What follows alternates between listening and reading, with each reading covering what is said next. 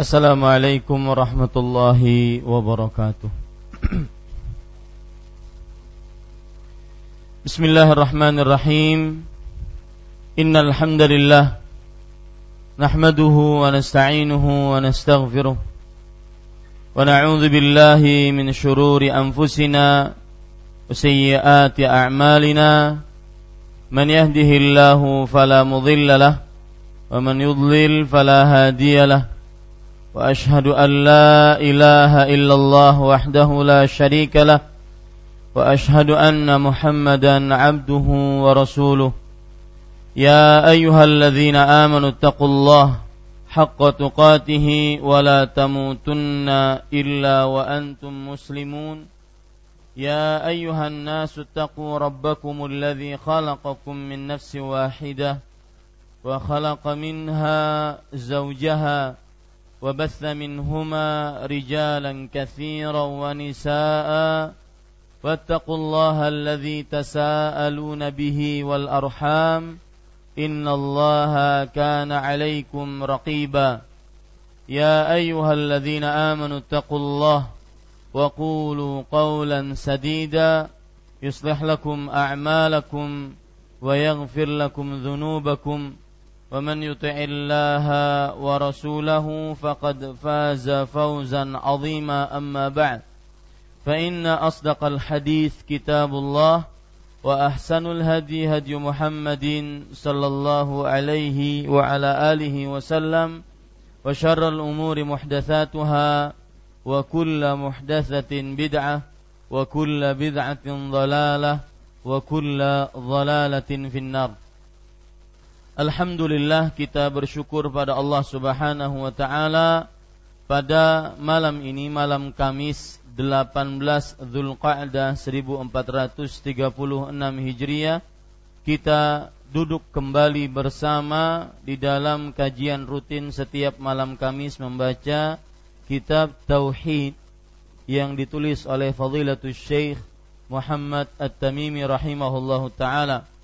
Salawat dan salam semoga selalu Allah berikan kepada Nabi kita Muhammad sallallahu alaihi wa ala alihi wasallam, pada keluarga beliau, para sahabat, serta orang-orang yang mengikuti beliau sampai hari kiamat kelak.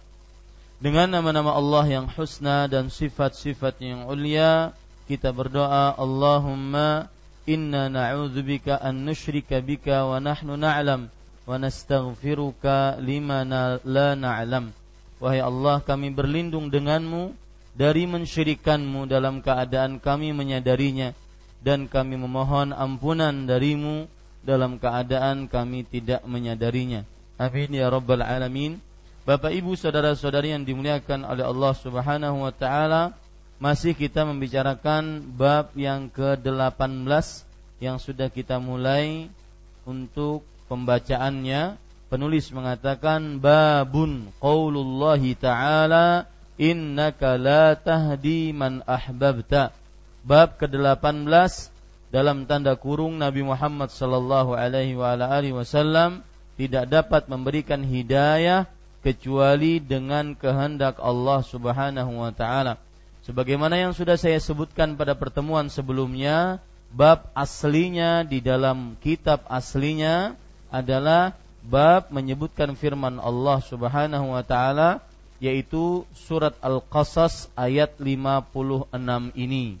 Dan maksud dari bab yaitu bahwa Nabi kita Muhammad sallallahu alaihi wa ala alihi wasallam dengan segala keutamaannya di sisi Allah Subhanahu wa taala, dengan kedudukan yang tinggi di sisi Allah Subhanahu wa taala, tidak dapat memberikan petunjuk hidayah kepada seseorang. Ini menunjukkan bahwasanya kalau Nabi Muhammad sallallahu alaihi wasallam tidak dapat memberikan petunjuk, maka orang-orang yang di bawah Rasul sallallahu alaihi wasallam pun tidak dapat memberikan petunjuk, tidak dapat memberikan kebaikan, tidak dapat menahan mudarat, tidak dapat menghilangkan kesulitan, tidak dapat memberikan solusi, jalan keluar. Kalau Rasul sallallahu alaihi wasallam seperti itu kedudukannya di sisi Allah, dan beliau tidak bisa memberikan petunjuk kepada siapa yang beliau kehendaki, karena petunjuk, kebaikan, keburukan ada di tangan Allah Subhanahu wa taala. Jadi sebagaimana yang sudah saya sebutkan, bab ini adalah bantahan untuk orang-orang yang masih percaya kepada selain Allah Subhanahu wa taala, bahwa ada selain Allah yang bisa memberikan manfaat, bisa memberikan mudarat, bisa menahan bahaya, dan bisa memberikan kebaikan. Maka ini dibantah Nabi kita saja sallallahu alaihi wasallam, Khalilullah, Sayyidul Mursalin, Sayyidu Waladi Adam, orang yang paling dekat dengan Allah, pemimpinnya para rasul, pemimpinnya seluruh anak manusia, tidak bisa memberikan apa-apa. Maka Allah Subhanahu wa taala salah satu-satunya yang memberikan petunjuk, satu-satunya yang seluruh perkara ada padanya. Sebagaimana disebutkan dalam surat Ali Imran, wa an innal amra kullahu lillah, sesungguhnya seluruh perkara kembali kepada Allah Subhanahu wa taala. Allah Subhanahu wa taala yang mampu satu-satunya menyiksa siapa yang dikehendakinya dan merahmati siapa yang dikehendakinya, sebagaimana disebutkan oleh Allah dalam surat Al-Ankabut ayat dua puluh satu, yu'adzibu man yasha wa yarhamu man yasha. Allah menyiksa siapa yang dikehendakinya dan Allah memberikan rahmat siapa yang dikehendakinya. Semuanya terserah Allah.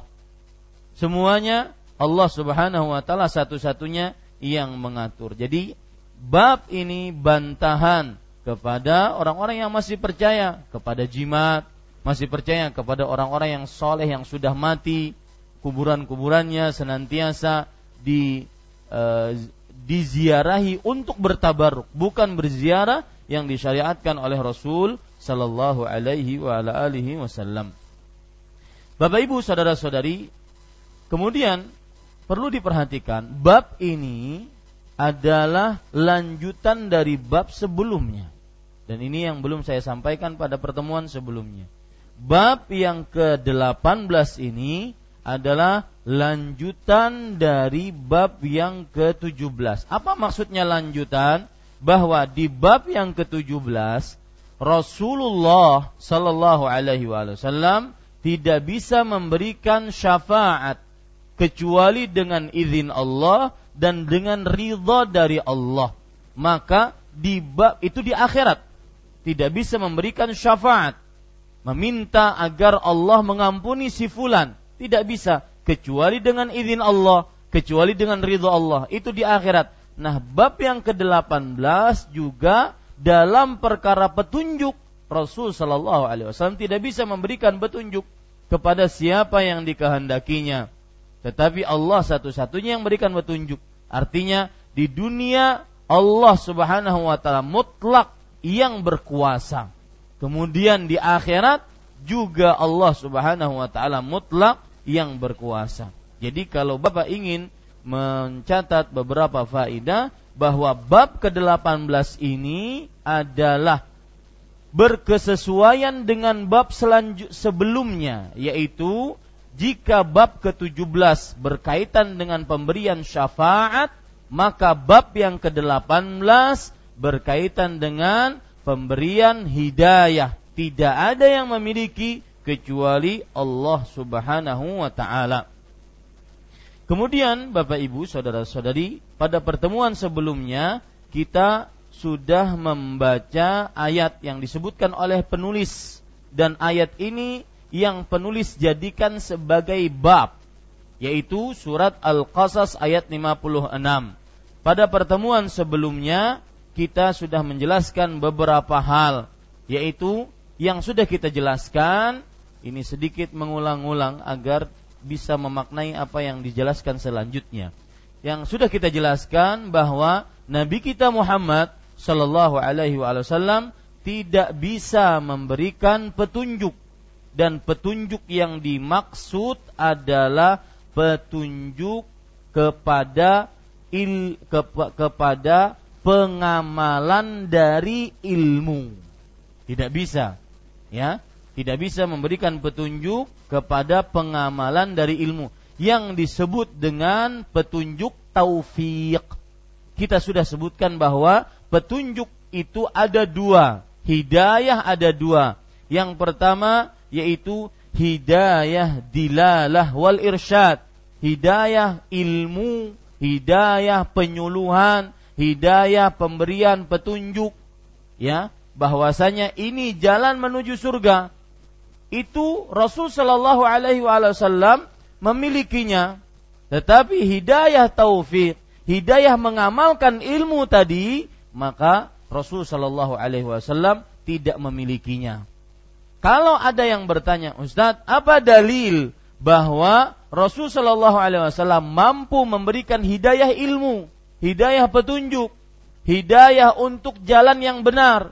Maka dalilnya disebutkan dalam beberapa ayat, di antaranya surat Asy-Syura ayat lima puluh dua. Allah berfirman, "Wa innaka latahdi ila siratim mustaqim." Dan sesungguhnya engkau wahai Muhammad sallallahu alaihi wasallam benar-benar bisa memberikan petunjuk ke jalan yang lurus. Ingat, petunjuk dalam surat Asy-Syura ayat lima puluh dua, petunjuk apa? Petunjuk apa? Petunjuk dilalah, petunjuk irsyad. Ya, ini penjelasan sudah saya jelaskan pada pertemuan sebelumnya dan saya tambahkan, yaitu bahwa petunjuk dibagi menjadi dua, petunjuk dilalah dan irsyad, dan petunjuk yang kedua yaitu petunjuk taufik yang dimiliki oleh Rasulullah sallallahu alaihi wasallam, dan dimiliki oleh manusia adalah petunjuk dilalah, petunjuk irsyad, petunjuk untuk memberikan ilmu, petunjuk untuk memberikan, menunjuki jalan yang benar. Ini loh jalan kebenaran, ini jalan menuju surga, ini jalan yang diridhoi oleh Allah. Ini sanggup enggak Rasul sallallahu alaihi wasallam? Sanggup tidak? Sanggup memberikan petunjuk ini? Sanggup. Dalilnya apa? Surat Asy-Syura ayat lima puluh dua. Sedangkan petunjuk irsh, e, taufik, yaitu petunjuk mengamalkan ilmu tadi, petunjuk agar bisa jalan di jalan tadi, petunjuk agar bisa mengamalkan apa yang diajarkan oleh Rasul sallallahu alaihi wasallam, itu disebut petunjuk apa? Petunjuk taufik. Ya, Bapak sekarang tahu tentang keutamaan bersedekah, tahu ilmunya. Rasul sallallahu alaihi wasallam bersabda, "Wa ma anfaqtu min syai'." Allah Rasul sallallahu alaihi wasallam bersabda, "Ma naqasat sadaqatun min mal." Sedek, harta yang disedekahkan tidak akan pernah berkurang. Tahu ilmunya. Itu petunjuk apa? Petunjuk dilalah, petunjuk irsyad, petunjuk ilmu. Nah, mengamalkan sedekah tadi itu petunjuk apa? Petunjuk taufik. Ya, yang memiliki pemberi petunjuk taufik hanya siapa? Allah Subhanahu wa taala. Dan itu yang dimaksudkan dalam surat Al-Qasas ayat lima puluh enam di dalam buku kita ini. Ketika Allah berfirman, "Innaka la tahdi." Sesungguhnya engkau wahai Muhammad sallallahu alaihi wasallam tidak bisa memberikan petunjuk. Walakin Allah yahdi man, man ahbabta, walakin Allah yahdi man yasha. Kepada orang yang engkau sukai, cintai. Tetapi Allah yang bisa memberikan petunjuk kepada siapa yang dikehendakinya. Petunjuk yang dimaksud apa di sini? Petunjuk irsya, eh, petunjuk taufik. Ya, ini sudah kita jelaskan pada pertemuan sebelumnya, Bapak Ibu, saudara-saudari yang dimuliakan oleh Allah Subhanahu wa taala. Baik, Bapak Ibu, saudara-saudari yang dimuliakan oleh Allah Subhanahu wa taala. Kemudian kita juga sudah menjelaskan bahwasanya kalau seandainya Allah yang memiliki petunjuk, maka mintalah petunjuk kepada Allah. Dan itu rahasia. Kenapa minimal tujuh belas kali sehari kita memohon petunjuk kepada Allah Subhanahu wa taala di dalam salat kita. Ihdinas siratal mustaqim. Berikanlah kami petunjuk kepada jalan yang lurus. Saya sekarang bertanya, ketika kita minta dalam surat Al-Fatihah, ihdinas siratal mustaqim, berikanlah kami petunjuk kepada jalan yang lurus. Petunjuk apa di sini? ha? Kedua-duanya, ilmu jalan yang benar dan menjalani jalan yang benar tersebut. Ya, ilmu kepada jalan yang benar dan menjalani jalan yang benar tersebut. Jadi ketika kita minta, dan ini membuat kita tambah khusyuk sholatnya. Ya, kenapa? Karena kita memaknai apa yang kita baca. Ihdinas siratal mustaqim. Tunjuki kami ya Allah jalan yang lurus, yaitu ilmu jalan yang lurus dan juga mengamalkan ilmu tersebut. Ini Bapak Ibu, saudara-saudari yang dimuliakan oleh Allah Subhanahu wa taala. Baik, Bapak Ibu, saudara-saudari yang dimuliakan oleh Allah Subhanahu wa taala. Pada pertemuan sebelumnya sudah saya sebutkan juga bahwasanya di sini ketika Allah berfirman, "Innaka la tahdi man ahbabta." Sesungguhnya engkau wahai Muhammad sallallahu alaihi wasallam tidak bisa memberikan petunjuk kepada siapa yang engkau cintai. Ada masalah di sini. Siapa yang bisa menyebut? Uh-uh. Nabi Muhammad sallallahu alaihi wasallam mencintai pamannya, padahal pamannya masih dalam keadaan musyrik. Seorang muslim haram mencintai orang musyrik, orang kafir. Ya. Nah, di sini bagaimana jawabannya, Bapak Ibu, saudara-saudari yang dimuliakan oleh Allah Subhanahu wa taala? Maka jawabannya pertama, karena beliau orang yang sangat membantu Rasul sallallahu alaihi wasallam. Jadi khusus milik Abu Thalib. Ya, Rasul sallallahu alaihi wasallam boleh mencintai seorang musyrik, Abu Thalib, karena perjuangan beliau terhadap Islam, terhadap Rasul sallallahu alaihi wasallam, menjaga Rasul sallallahu alaihi wasallam selama delapan tahun. Sampai akhir hayat beliau, beliau masih menjaga Rasul sallallahu alaihi wasallam dengan hartanya, dengan kedudukannya, dengan nyawanya. Bahkan beliau dijauhi, dikucilkan oleh kaumnya. Maka jawabannya wallahu alam bahwa ini kekhususan milik siapa? Milik Abu Thalib yang dicintai oleh Rasul sallallahu alaihi wa ala alihi wasallam. Kemudian Bapak Ibu, saudara-saudari yang dimuliakan oleh Allah Subhanahu wa taala, sekarang kita masuk kepada hadis yang mana pada pertemuan sebelumnya ter e, terpotong. Saya baca hadisnya. Qala fi sahihi an Ibnil Musayyab an abihi qala lamma hadarat Aba Talibin al-wafatu ja'ahu Rasulullah sallallahu alaihi wasallam wa indahu Abdullah bin Abi Umayyah wa Abu Jahal faqala ya ammi qul la ilaha illallah kalimatun atau kalimatan uhajja laka biha indallah faqala lahu atarghabu an millati Abdul Muttalib fa'aada alaihi an-nabiy sallallahu alaihi wasallam fa'aada fakana akhiru ma qala huwa ala millati Abdul Muttalib وأبى أن يقول لا إله إلا الله فقال النبي صلى الله عليه وعلى آله وسلم لأستغفرن لك ما لم أنهى عنك فأنزل الله عز وجل ما كان للنبي والذين آمنوا أن يستغفروا للمشركين ولو كانوا أولي قربى من بعد ما تبين لهم ولو كانوا أولي قربى وأنزل الله في أبي طالب innaka la tahdi man ahbab walakinallaha yahdi man yasha. Diriwayatkan dalam Sahih Bukhari, lihat bab kedelapan belas halaman enam puluh tujuh, dari Ibnul Musayyab. Ibnul Musayyab di sini namanya Sa'id Ibnul Musayyab, dari bapaknya yaitu Musayyab radhiyallahu anhu, berkata tatkala Abu Thalib akan meninggal Tatkala Abu Thalib akan meninggal. Kata-kata akan meninggal di sini bermasalah. Lihat ya, kita baca kitab. Tatkala Abu Thalib akan meninggal. Kenapa masalahnya, Bapak Ibu, saudara-saudari yang dimuliakan oleh Allah Subhanahu wa taala? Yaitu bukankah kalau orang sudah meninggal tidak diperbolehkan untuk di Uh, apa namanya tidak akan mau bukan tidak diperbolehkan tidak akan bermanfaat la ilaha illallahnya, ya, tidak akan bermanfaat la ilaha illallahnya. Nabi Muhammad sallallahu alaihi wasallam bersabda, "Innallaha yaqbalu taubatal 'abdi ma lam yugharghir." Sesungguhnya Allah akan menerima taubat seorang hamba sebelum nafasnya di tenggorokan. Nah, ini kata-kata akan meninggal. Kenapa Rasul sallallahu alaihi wasallam masih mau mentalkin Abu Thalib? Paham permasalahannya? Maka garis bawahi itu. Akan meninggal maksudnya ada beberapa e, beberapa pendapat, ya, akan meninggal yaitu maksudnya adalah beberapa pendapat. Yang pertama,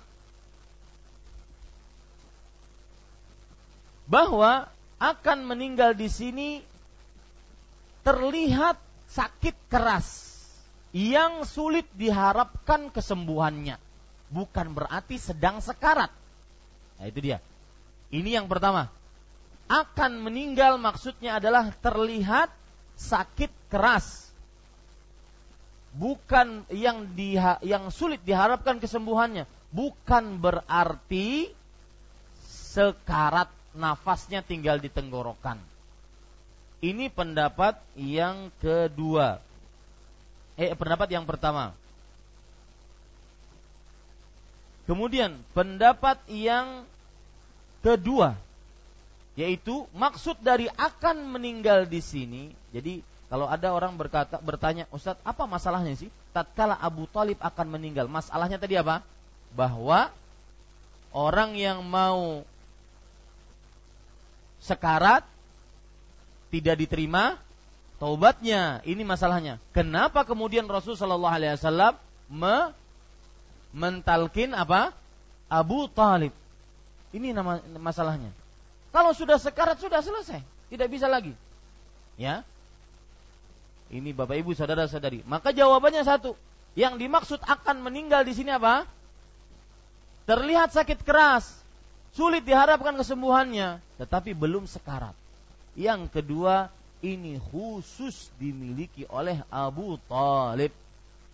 Nah, ini khusus dimiliki oleh Abu Abu Thalib, yaitu bahwasanya walaupun dia dalam keadaan sekarat, tatkala dia mengucapkan la ilaha illallah, maka akan di, diperjuangkan oleh Rasul sallallahu alaihi wasallam. Saking besarnya jasa Abu Thalib kepada siapa? Kepada Rasulullah sallallahu alaihi wa ala alihi wasallam. Baik. Bapak Ibu, saudara-saudari yang dimuliakan oleh Allah Subhanahu wa taala. Kemudian termasuk, kita lanjutkan, tatkala Abu Thalib akan meninggal. Abu Thalib ini siapa? Paman Rasul sallallahu alaihi wasallam. Datanglah Rasulullah sallallahu alaihi wa alihi wasallam kepadanya. Dan saat itu Abdullah bin Abu Umayyah serta Abu Jahal berada di sisinya. Dua dedengkot dari orang kafir Quraisy. Ya. Di sini terdapat pelajaran. Rasulullah sallallahu alaihi wasallam mendatangi pamannya yang sedang sakit keras. Pelajarannya apa? Garis bawahi, mendatangi, datanglah Rasulullah sallallahu alaihi wasallam kepadanya, garis bawahi, bahwa diperbolehkan menziarahi orang musyrik yang sedang sakit jika terdapat maslahat darinya. Jadi kalau ada orang musyrik, entah keluarga si fulan, ya, atau bukan keluarganya, hanya kerabat, hanya teman yang musyrik, boleh kita menziarahinya tatkala dia dalam keadaan sekarat atau dalam keadaan sakit keras. Maka Bapak Ibu saudara-saudari yang dimuliakan oleh Allah, demi sebuah maslahat, yaitu diharapkan keislamannya. Jangan-jangan dia masuk ke dalam hadis Rasul yang berbunyi, hatta yakunu bainahu wa bainaha illa dhira'. Orang ini dari mulai balik sampai mau mati dia kafir. Sampai saking dekatnya dia dengan neraka, jarak antara saat dia dengan neraka hanya satu hasta. Zira'. Ya, hanya satu hasta. Maka fayasbiqu alaihil kitab, tetapi Allah menakdirkan dia muslim. Maka Bapak Ibu saudara-saudari, di sini pelajaran menarik juga. Al-a'mal bil khawatim. Amalan-amalan itu ukurannya adalah akhirnya. yang sekarang muslim harus selalu harap-harap cemas. Jangan-jangan di akhir hayatnya masuk ke dalam hadis Rasul sallallahu alaihi wasallam. Jarak antara dia dengan surga hanya satu hasta. Tetapi didahului oleh takdir Allah dia penghuni neraka. Na'udzubillah. Maka minta, sering minta hidayah, sering minta ketetapan hati, terutama di akhir di akhir e, doa atau di akhir sujud kita atau sebelum salam kita. Saya kemarin membaca perkataan menarik. Al-Syekh bin Baz rahimahullahu taala pernah berwasiat bahwa usahakan kamu jangan pernah meninggalkan di dalam sujudmu doa ini. Rabbana ighfir lana dzunubana wa kaffir 'anna sayyi'atina wa tawaffana ma'al abrar. Wahai Rabb kami, ampunilah dosa-dosa kami dan hapuskanlah kesalahan-kesalahan kami dan wafatkanlah kami bersama orang-orang yang saleh. Tidak ada yang mengetahui akhir hidup seseorang. Soknya aja dia seorang yang muslim, seorang yang mungkin bermanhaj salaf, mengkaji ilmu-ilmu Al-Quran dan Sunnah, ternyata takdir Allah subhanahu wa ta'ala berbicara lain. Maka minta petunjuk kepada Allah subhanahu wa ta'ala agar ditetapkan hati, terutama tatkala ajal menjemput. Surat Ali Imran ayat seratus sembilan puluh tiga yang saya bacakan tadi doanya. Rabbana ighfir lana dzunubana wa kaffir 'anna sayyi'atina wa tawaffana ma'al abrar. Taib. Jadi tadi terdapat dua pelajaran. Datanglah Rasul sallallahu alaihi wasallam kepadanya. Pelajaran pertama yaitu apa? Bahwa bahwa apa? Boleh menziarahi orang musyrik demi sebuah maslahat, terutama maslahatnya adalah keislaman dia. Diharapkan dia masuk Islam. Pelajaran yang kedua yaitu bahwa amalan standarnya adalah apa? Akhirnya. Kemudian Bapak Ibu saudara-saudari yang dimuliakan oleh Allah. Dan saat itu Abdullah bin Abi Umayyah dan juga Abu Jahal berada di sisinya. Bapak Ibu saudara-saudari yang dimuliakan oleh Allah, di sini terdapat pelajaran yang menarik. Ini buruknya punya kawan yang tidak saleh. Ya, buruknya kawan yang tidak saleh bisa menyebabkan kita mati dalam keadaan na'udzubillah su'ul khatimah. Gara-gara kawan. Gara-gara kawan mati dalam keadaan suhul khatimah. Makanya Allah subhanahu wa ta'ala berfirman di dalam Al-Quran, Al-akhillau yawma idhin ba'duhum li ba'din aduun illal muttaqin. Artinya, kawan-kawan terdekat nanti pada hari kiamat, sebagian mereka kepada sebagian lain bermusuhan. Jangankan di akhirat, di dunia saja bermusuhan. Ya. Dan pada hari kiamat bermusuhan kecuali orang yang bertakwa. Surat Az-Zukhruf ayat enam puluh delapan. Ini Bapak Ibu saudara-saudari, ini buruknya punya kawan buruk. Maka saya sering melihat anak-anak muda, dia lebih care, lebih perhatian kepada kawannya dibandingkan kepada orang tuanya. Ya. Lebih perhatian kepada kawannya dibandingkan kepada orang tuanya, padahal tidak menghasilkan apa-apa. Kawannya kadang-kadang sakit, dia paling care, bermalam di rumah sakit, sedangkan orang tuanya tidak ada yang jaga. Padahal tidak menunjukkan kecuali kepada keburukan. Meninggalkan si fulan ini, ada pernah beberapa orang cerita, meninggalkan kawan kerabatnya ini, ya, itu dia sudah tahu bahwa ini jalan yang benar, kawan kerabatnya ini sibuk dengan dunia, maksiat, dosa, foya-foya, maka dia enggan untuk meninggalkannya. Kenapa? Karena hanya hujah, tidak enak. Perasaan dia tidak enak meninggalkan kawan. Ya, kalau bahasa kita serantang seruntung dari dahulu. Ya, maka ini gangguan iblis. Buruknya kawan yang buruk adalah dia akan menjadikan seseorang su'ul khatimah di, di saat kita na'udzubillah dalam keadaan sakaratul maut. Baik, maka beliau bersabda kepadanya, "Ya ammi, qul la ilaha illallah." Kalimatan uhajju laka biha indallah. Artinya, wahai ammi, am itu adalah pamanku. Ya, bisa di sini ammi pakai kasrah atau ya ammu boleh juga. Paman. Bisa pamanku, bisa paman saja. Qul, katakanlah la ilaha illallah. Wahai pamanku, ucapkan la ilaha illallah. Suatu kalimat yang dengannya aku dapat membelamu di hadapan Allah. Di sini terdapat pelajaran. Perhatikan bukunya, wahai pamanku.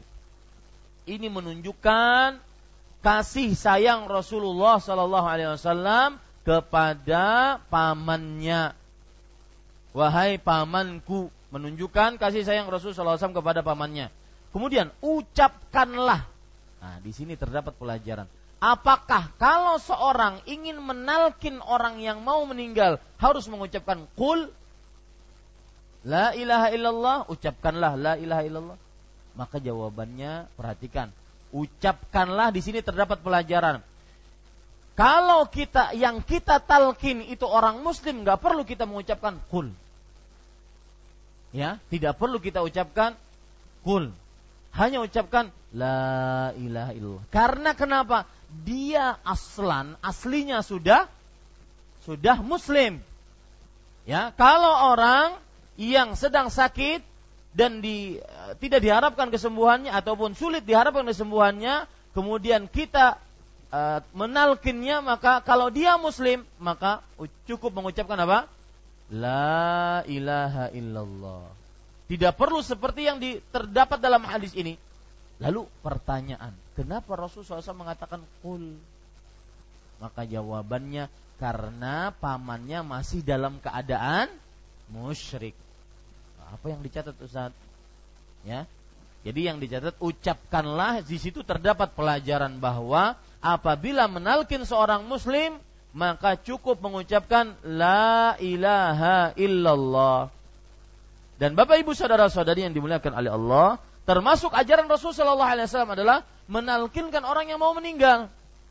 Karena Rasul sallallahu alaihi wasallam bersabda dalam hadis riwayat Imam Ibnu Majah, "Man kana akhiru kalamihi la ilaha illallah, dakhalal jannah." Barang siapa yang ucapan terakhirnya di dunia adalah la ilaha illallah, niscaya dia masuk surga. Maka apapun kesalahan orang tersebut, entah dia kafirkah, musyrikkah, suka main dukunkah, minum khamrkah, berjudi, banyak maksiat, maka ucapkan, talkinkan la ilaha illallah. Ucapan tersebut yang akan menjadi pemberat dia nanti di hari kiamat. Dan ingat Pak, garis bawahi ini baik-baik. Keadaan sekarat sesuai dengan kebiasaan dia sehari-harinya. Ya, eh, saya jadi ingat Ibu rahimahullah ta'ala. Beliau bertanya sepekan sebelum beliau meninggal, In, bagaimana kalau seandainya orang dalam keadaan tidak sadar, apa yang akan terjadi pada dirinya? Maka saya menjawab bahwa orang tatkala dalam keadaan tidak sadar, artinya dalam keadaan koma, sakaratul maut, dia akan mengerjakan sesuai dengan kebiasaannya. Kalau kebiasaannya berzikir, maka dia berzikir.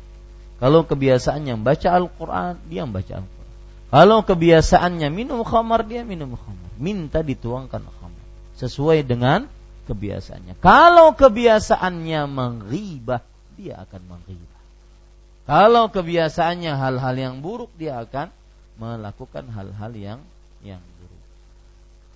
Taib, Bapak Ibu, saudara-saudari, mudah-mudahan kita diwafatkan dalam keadaan iman.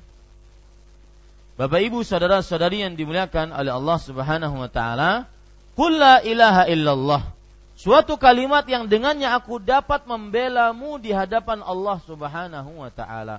Dan ini adalah salah satu bentuk perjuangan Rasul sallallahu alaihi wasallam dalam berdakwah. Pelajarannya berarti yang kita bisa ambil dari sini, dalam berdakwah maka tidak bisa sekali kemudian pensiun. Sudah ulun padahi Ustaz. Kada mempan jua tidak, ya harus terus terusan. Bahkan Rasul sallallahu alaihi wasallam di sini, ya beliau terus dua kali tiga kali berdakwah untuk mengajak pamannya masuk ke dalam agama agama Islam.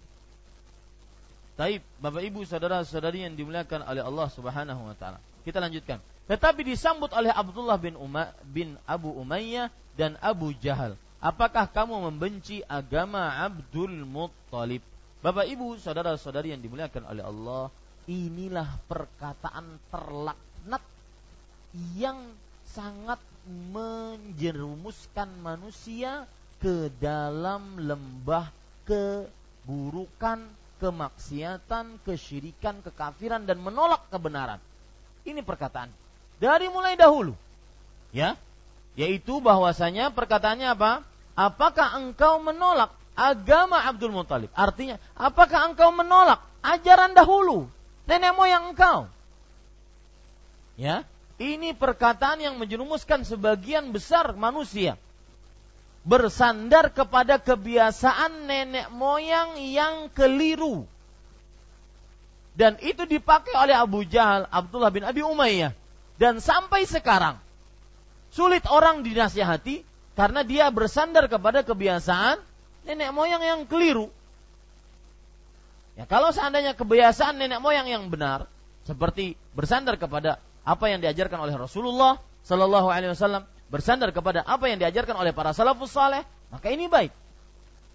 Ya, maka bapak ibu saudara saudari yang dimuliakan oleh Allah, ini adalah perkataan yang sangat menjerumuskan manusia. Dan ini trik iblis. Senantiasa menandarkan kepada kebiasaan nenek moyang yang keliru. Ya, atarghabu an millati Abdul Muttalib. Apakah kamu membenci agama Abdul Muttalib? Kata-kata membenci di sini membuat Abu Talib benar-benar terpojokkan. Kalau saya mengikuti Muhammad sallallahu alaihi wa alihi wasallam, berarti mana salawatnya para ikhwan? Ya, kalau saya mengikuti Nabi Muhammad sallallahu alaihi wasallam, berarti saya membenci nenek saya, eh, kakek saya, nenek moyang saya. Ini adalah perkataan memojokkan, dan itu adalah trik iblis untuk mengganggu manusia. Taib, bapak ibu saudara-saudari yang dimuliakan oleh Allah. Kemudian, lalu Nabi Muhammad sallallahu alaihi wasallam mengulangi sabdanya lagi, yaitu qul la ilaha illallah, wahai pamanku, ucapkan la ilaha illallah, sebuah kalimat yang dengannya aku dapat membelamu di hadapan Allah. Akan tetapi mereka berdua pun mengulang-ulangi kata-katanya itu pula. Ini menunjukkan bahwa perju, per, seteruan antara kebenaran dan kebatilan akan terus sampai hari kiamat. Tidak akan pernah berhenti. Ya, tidak akan pernah berhenti. Pertarungan antara kebenaran dengan kebatilan akan terus sampai hari kiamat, sampai akhir hayat seseorang. Kemudian, maka akhir kata yang diucapkan Abu Talib bahwa dia masih tetap pada agama Abdul Muttalib dan enggan mengucapkan la ilaha illallah.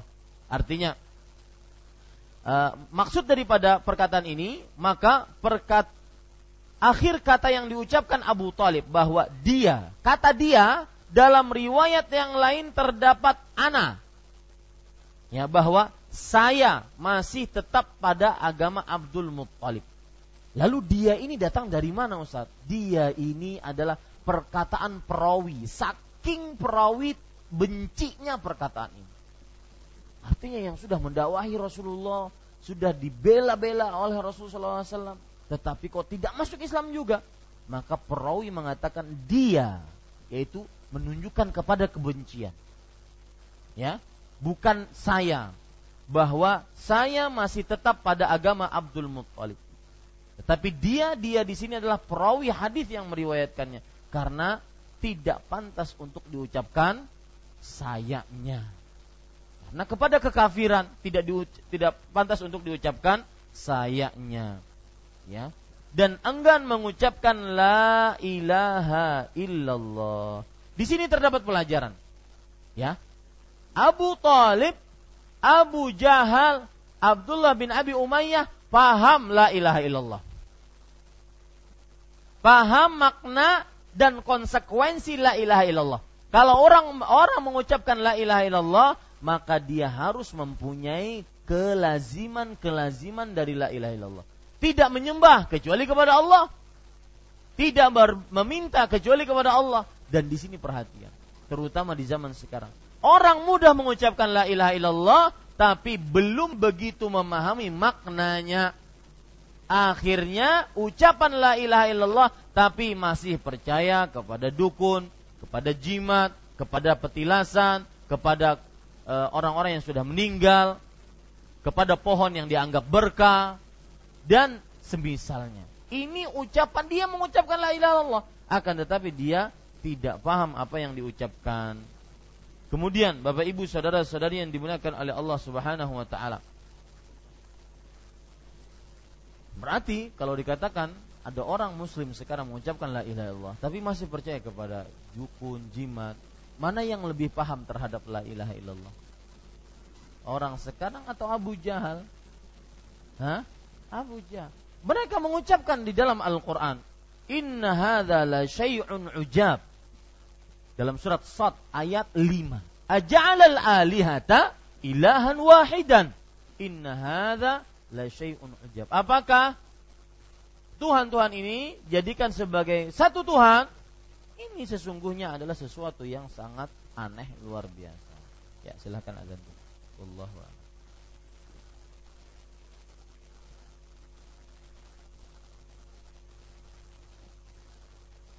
Ya, kita lanjutkan Bapak Ibu saudara-saudari yang dimuliakan oleh Allah Subhanahu wa taala. Maka sebagaimana yang sudah saya sebutkan tadi, bahwa kalau kita perhatikan dalam keadaan manusia sekarang, sebagian orang yang mengucapkan la ilaha illallah tapi masih percaya kepada orang pintar, percaya kepada primbon, percaya kepada Feng apa? Feng Shui, ya. Percaya kepada uh, ilmu metafisika katanya. Ya, percaya kepada orang yang mengakui akan hal gaib. Ini berarti Ya berarti lebih buruk keyakinannya dibandingkan Abu Jahal. Abu Jahal memahami kalau dia mengucapkan la ilaha illallah, dia harus meninggalkan semua sembahan selain Allah, sebagaimana disebutkan dalam surat Sad ayat lima. Aja'alal alihata ilahan wahidan, inna hadza la syai'un ujab. Apakah dia menjadikan sembahan yang begitu banyak ini? Saya jadi ingat dulu waktu di Arab Saudi ada buku sebuah agama, buku yang di situ ada uh, sembahan-sembahan selain Allah. Ada buku, ada foto yang menyebutkan di, di, di foto itu ada sembahan selain Allah, ada seribu sembahan selain Allah.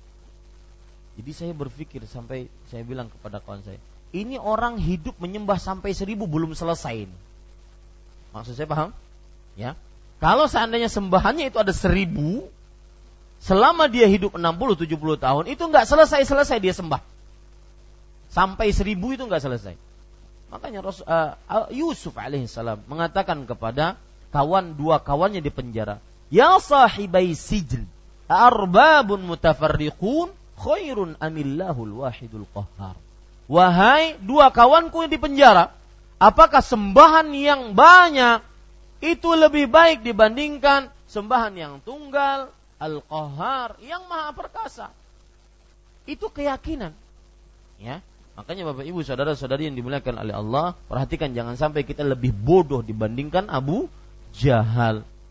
Kemudian pelajaran yang kedua, eh pelajaran selanjutnya dari apa yang sudah kita baca tadi, yaitu Bapak Ibu saudara-saudari yang dimuliakan oleh Allah Subhanahu wa taala, ini yang menjadi inti pembicaraan, yang menjadi inti pendalilan dalam bab ini. Lihat, Rasul sallallahu alaihi wasallam tidak bisa memberikan petunjuk apa? Taufik, petunjuk taufik kepada hati Abu Talib. Kalau Rasul sallallahu alaihi wasallam tidak bisa memberikan petunjuk kepada hati kepada Abu, eh, petunjuk hati kepada Abu Talib, maka orang-orang di bawahnya apa lagi?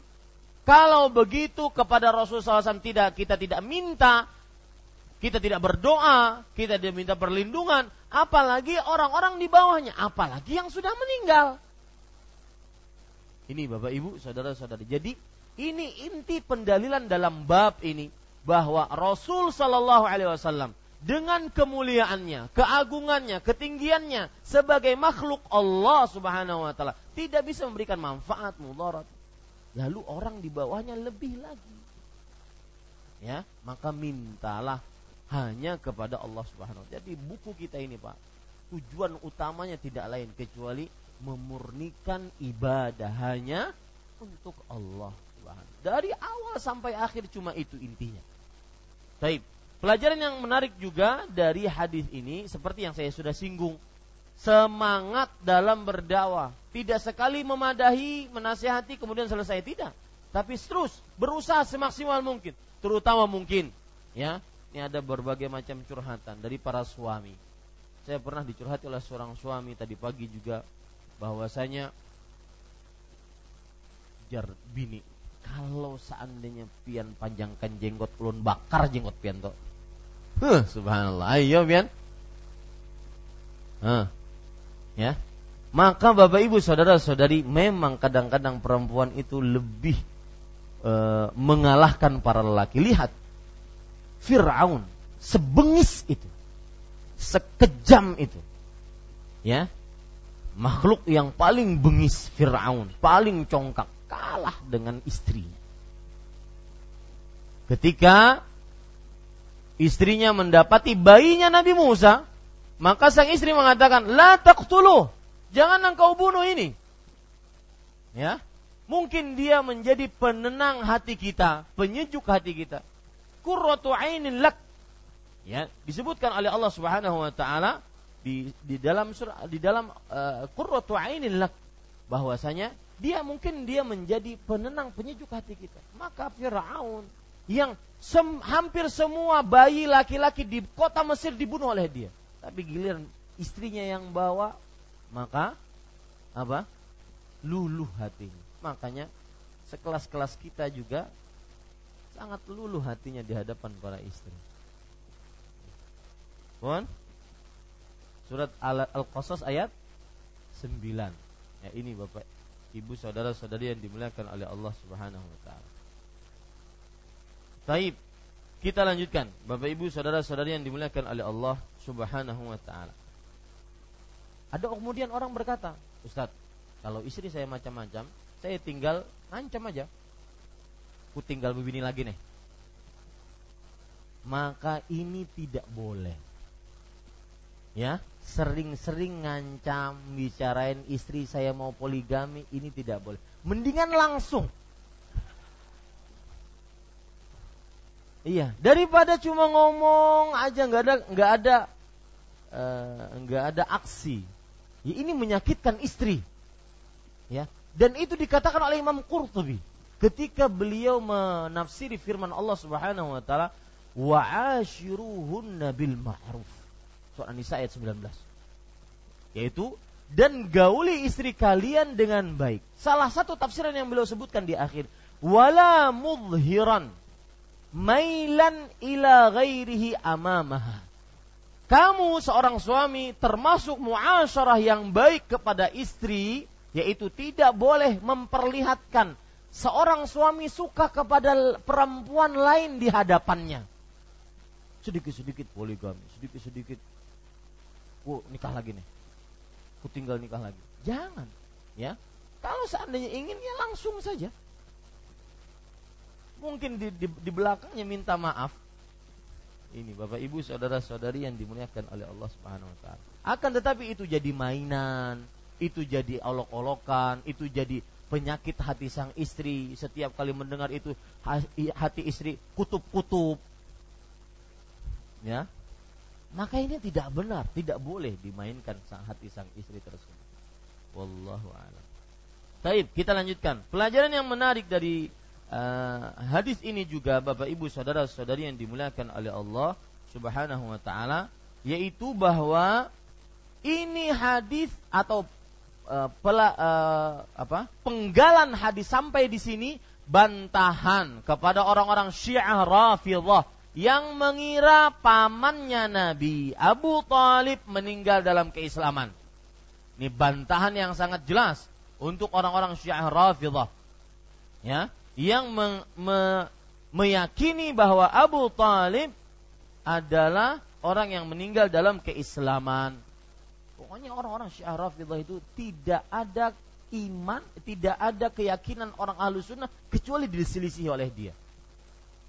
Aisyah, istri Nabi, Aisyah radhiyallahu anha, ibunya orang beriman, Aisyah yang mana Nabi Muhammad sallallahu alaihi wasallam meninggal. Kata Aisyah, matan Nabiyu sallallahu alaihi wasallam baina nahri wa sahdi. Aisyah meninggal, Aisyah berkata, Nabi Muhammad sallallahu alaihi wasallam meninggal di antara leherku dan pangkuanku, di bawah pusarku, yaitu e, kepala Rasulullah sallallahu alaihi wasallam di pangkuan Rasulullah, di pangkuan Aisyah. Ingin e, e, seperti itu diyakini empat dari mulai empat belas abad yang lalu oleh kaum Muslim. Orang Syiah Rafidhah mengatakan Aisyah berzina, Aisyah mulutnya kotor, Aisyah dan sebagainya. Abu Bakar As-Siddiq radhiyallahu anhu dan Umar bin Khattab radhiyallahu anhu, dua sahabat Rasul sallallahu alaihi wasallam terbaik, para Rasul, para Nabi, kemudian Abu Bakar dan Umar, kedudukan beliau seperti itu berdua. Maka itu menurut orang Ahlussunnah wal Jamaah, orang Muslim. Sedangkan orang Syiah Rafidhah mengatakan Abu Bakar orang paling tercela, Umar lebih bejat siksa, lebih sadis siksanya dibandingkan iblis dia di neraka jahanam. Maka Bapak Ibu saudara-saudari, ini akidah. Ya, akidah seorang muslim yang berhaluan Ahlussunnah wal Jamaah, yang senantiasa mereka berpegang kepada Al-Qur'an dan Sunnah Nabi Muhammad sallallahu alaihi wa ala alihi wasallam. Kemudian Bapak Ibu saudara-saudari yang dimuliakan oleh Allah Subhanahu wa taala, kalau kita perhatikan di dalam hadis ini, ya, kemudian Nabi Muhammad sallallahu alaihi wasallam bersabda, la astaghfiranna laka ma lam unha anka. Sungguh akan aku mintakan ampunan untukmu selama aku tidak dilarang. Pelajaran menarik dari hadis ini adalah terdapat dalam riwayat Muslim, Nabi Muhammad sallallahu alaihi wasallam sebelum berkata ini beliau bersumpah, ama wallah la astaghfiranna laka ma lam unha anka. Artinya, demi Allah, sungguh aku akan mintakan ampunan untukmu sebelum aku di, uh, selama aku tidak dilarang. Jadi dalam riwayat Muslim ada tambahan. Tambahannya apa? Nabi Muhammad sallallahu alaihi wasallam apa? Bersumpah. Makanya Imam Nawawi mengatakan di dalam perkataan Nabi Muhammad sallallahu alaihi wasallam ini terdapat tiga penekanan. Yang pertama sumpah, yang kedua la astaghfiranna lak, ya, kemudian yang ketiga nunut taukid. Perhatikan di sini. Nanti baru saya akan jelaskan apa faedahnya. Lihat di dalam buku kita cuma disebutkan sungguh aku akan memintakan ampun untukmu selama aku tidak dilarang. Lihat bahasa Arabnya, la astaghfiranna laka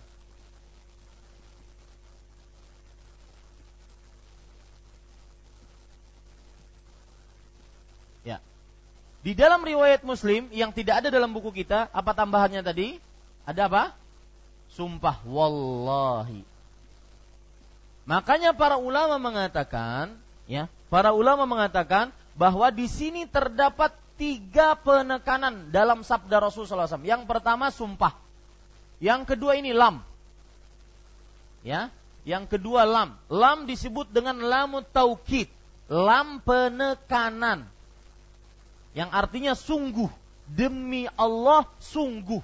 Kemudian yang ketiga penekannya nun taukid, yang kalau kita artikan demi Allah sungguh aku akan benar-benar. Nah, kalau ada dalam bahasa Arab nun yang pakai tasdid itu maksudnya apa?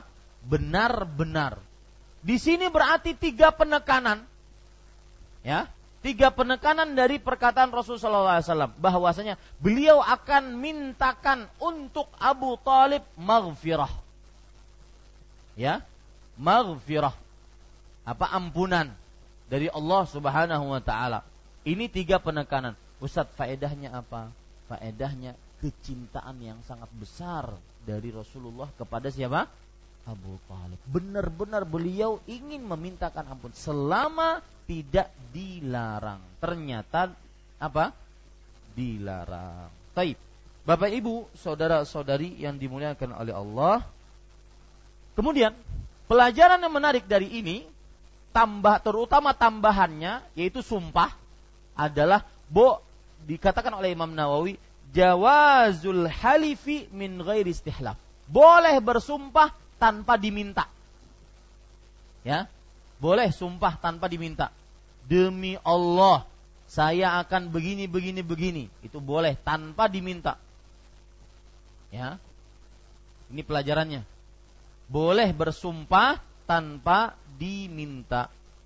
Kemudian pelajaran yang selanjutnya dari kata ini juga, sebagaimana yang sudah saya sebutkan, bahwa saking cintanya Rasulullah shallallahu alaihi wasallam kepada Abu Thalib, maka beliau memintakan ampun dengan berbagai macam penekanan.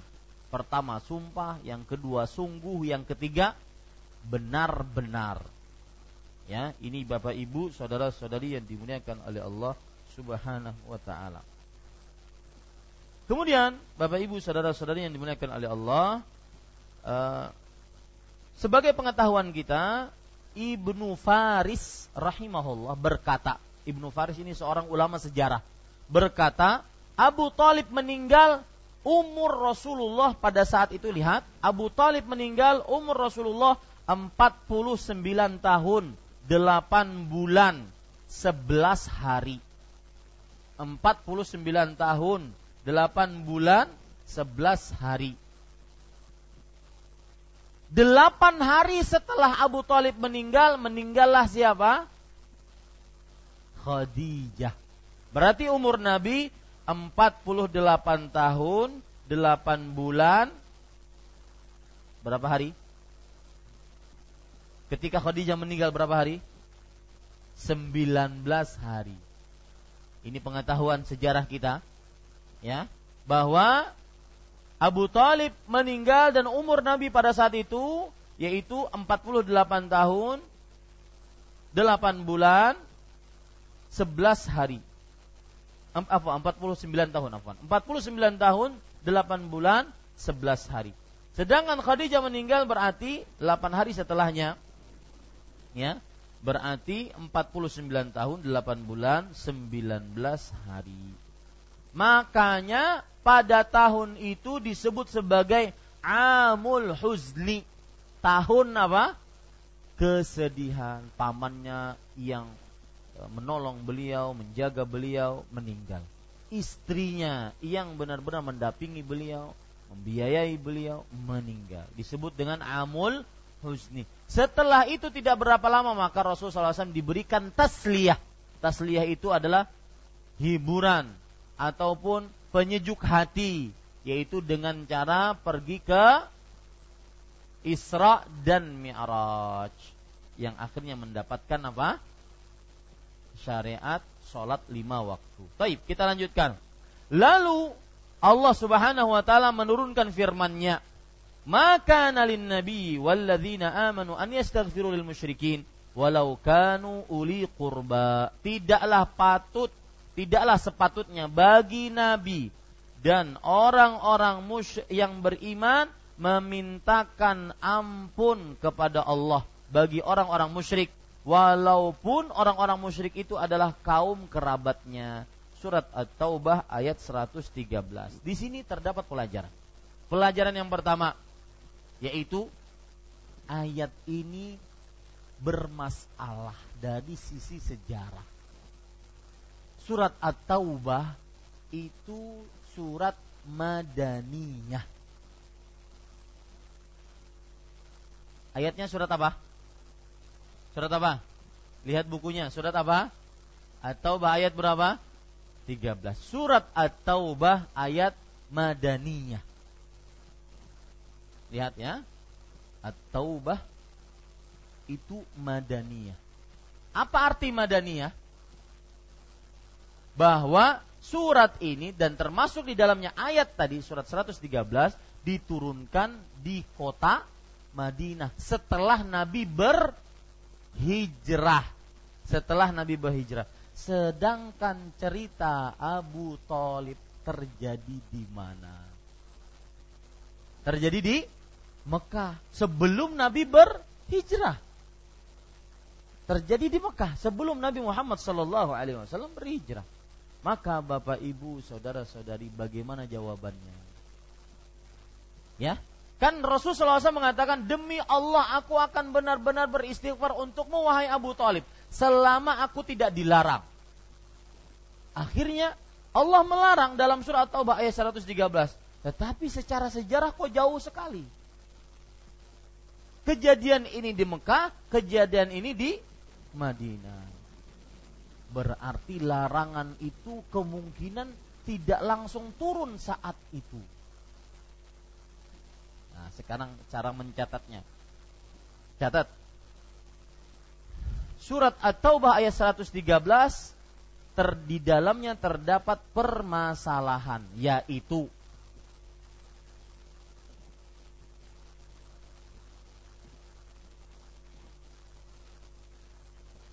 Surat At-Taubah ayat seratus tiga belas, di dalamnya terdapat permasalahan, yaitu apa? Yaitu Surat At-Taubah Madaniyah, sedangkan kejadian Abu Thalib Makkiyah. Makkiyah itu apa?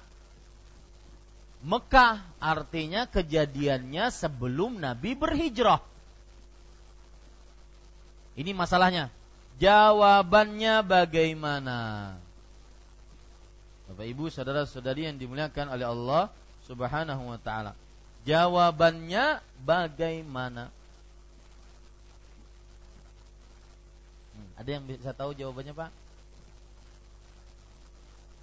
Sebuah tadi yang saya sebutkan, bahwa tidak mengapa larangannya turun jauh setelah kejadian. Enggak mengapa larangannya turun jauh setelah kejadian. Jadi selama itu Rasulullah shallallahu alaihi wasallam terus minta ampun. Kan selama belum dilarang, beliau minta ampun, terus minta ampun. Ternyata sampai di Madinah Nabi dilarang. Kenapa dilarang? Karena para sahabat mengikuti beliau. Ya, coba saya baca riwayatnya. E, dalam riwayat Imam At-Tabari dari Amr ibn Dinar rahimahullah, beliau berkata, qala Rasulullah sallallahu alaihi wasallam, istaghfara Ibrahimu li abihi wa huwa musyrik, fala azalu astaghfiru li Abi Talibin hatta yanhani anhu Rabbi. Artinya, Nabi Ibrahim alaihissalam beristighfar untuk bapaknya padahal bapaknya dalam keadaan musyrik. Maka aku akan beristighfar, memintakan ampun kepada Allah untuk pamanku selama Allah belum melarangku. Baik. Maka para sahabat Nabi berkata, nastaghfiru li abaina kama istaghfara nabiyuna li ammihi. Kalau begitu wahai Rasulullah, kami akan memintakan ampun untuk bapak-bapak kami yang meninggal dalam kemusyrikan, sebagaimana Nabi kami memintakan ampun kepada Allah untuk pamannya. Turunlah ayat tadi. Dan itu turunannya di mana? Di kota Madinah. Taib. Pelajaran Ustaz, berarti yang kita bisa ambil dari sini adalah haram memintakan ampun untuk orang musyrik meskipun kerabat. Ya, haram memintakan ampun untuk orang musyrik meskipun kerabat.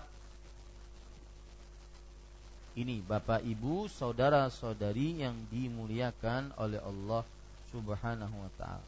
Kemudian ada pelajaran yang menarik tentang e, bahasa Arab di sini.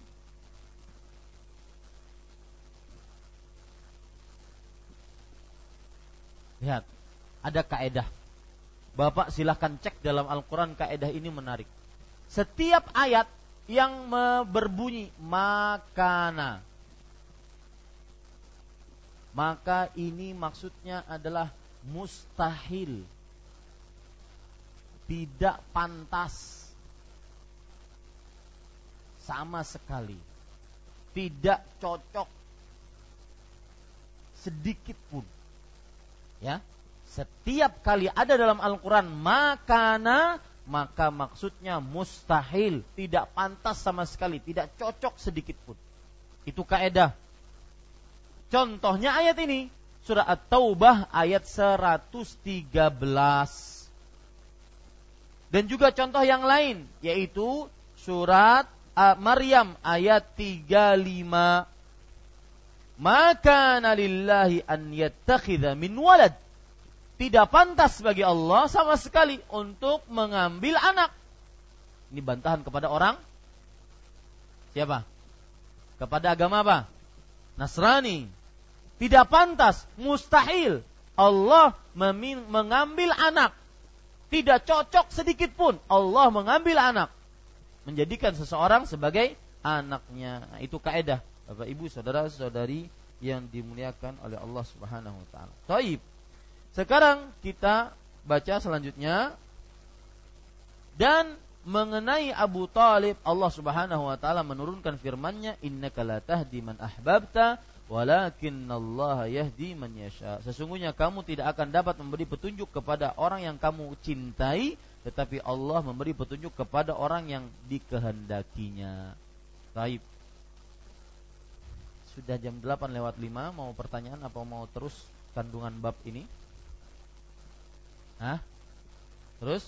Baik, kita lanjutkan ya, sehingga kita masuk kepada kandungan-kandungan bab. Sebelumnya, Bapak Ibu, saudara-saudari yang dimuliakan oleh Allah Subhanahu wa taala, kita ingin ambil beberapa uh, hal yang perlu kita pelajari, yaitu di antaranya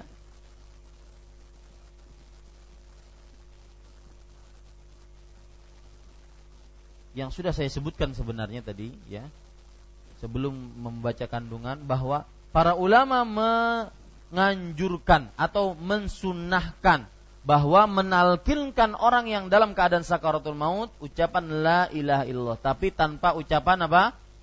Qul. Lalu kenapa Rasulullah shallallahu alaihi wasallam berkata kepada pamannya perkataan qul?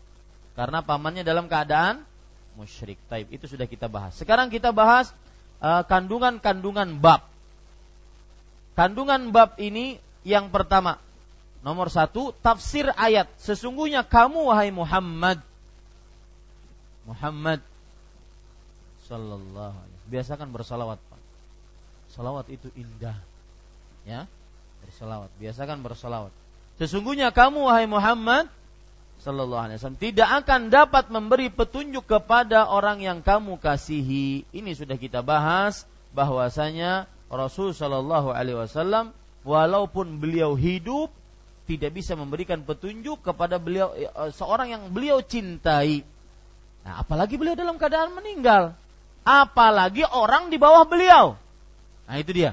Dan itu inti pendalilan bab ini. Ya. Kalau Rasulullah shallallahu alaihi wasallam dalam keadaan hidup, beliau tidak bisa memberikan petunjuk, tidak bisa memberikan manfaat, kebaikan, hanya Allah yang bisa memberikan, maka apalagi beliau dalam keadaan meninggal, apalagi orang-orang selain beliau di bawah kedudukannya oleh beliau. Ini Bapak Ibu, saudara, saudari yang dimuliakan oleh Allah Subhanahu wa taala.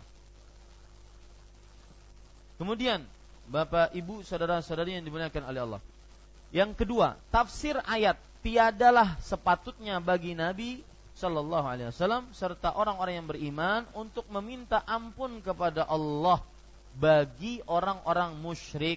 Ini sudah sudah kita sebutkan juga bahwa haram seorang Muslim memintakan ampun ya untuk orang musyrik, baik itu Nabi ataupun orang beriman. Sebagaimana dalam ayat tadi surah Taubah ayat seratus tiga belas. Lihat ya ayatnya. Maka nalin nabi walladzina aman. Tidak pantas untuk orang untuk nabi dan orang-orang beriman. Kita sudah tahu tadi kenapa disebutkan orang-orang beriman. Ceritanya sudah tahu kita. Karena para sahabat mengikuti siapa? Rasul sallallahu alaihi wasallam untuk memintakan bapak-bapaknya yang mati dalam keadaan musyrik, maka disebutkanlah orang-orang beriman di sini. Dan di sini ada penjelasan menarik Bapak Ibu. Syekh Muhammad bin Salih Al-Utsaimin, ulama Islam abad kelima belas Hijriah, yang sekitar lima belasan tahun yang lalu meninggal. Beliau mengatakan, saya bacakan, wal khataru min qawli ba'dhin nas li ba'dhi zuma'il zumara'il kufr idza mata almarhum fa innahu haramun li anna hadza mudaddatun lillahi subhanahu wa ta'ala. Dan bahaya bagi sebagian perkataan manusia ketika ada orang-orang pemimpin dari orang-orang kafir meninggal, maka diucapkan almarhum. Almarhum, karena itu berarti minta rahmat kepada Allah untuk orang kafir tersebut. Gak boleh itu. Sama kita sekarang di tengah orang, di tengah-tengah masyarakat kita mungkin ada orang kafir yang meninggal, maka tidak boleh kita katakan apa? Almarhum, almarhumah. Karena itu berarti mendoakan orang kafir tersebut mendapatkan rahmat dan ampunan. Nah, maka ini diharamkan. Bahkan para ikhwah sekalian, Syekh mengatakan wa kadzalika yahrum izharul jaz' wal huzn ala mautin bil ihdath aw ghairi. Haram bagi seorang muslim untuk sedih tatkala orang kafir meninggal. Ya, meskipun kerabatnya, bapak ibunya, haram. Kalau seandainya bapak ibunya kafir, haram. Kenapa demikian? Li'annal mu'minin yafrahuna bimautih. Orang beriman itu ya senang dengan kematian orang yang mensyirikkan Allah. Orang yang eh, mohon maaf kurang ajar terhadap Allah Subhanahu wa taala.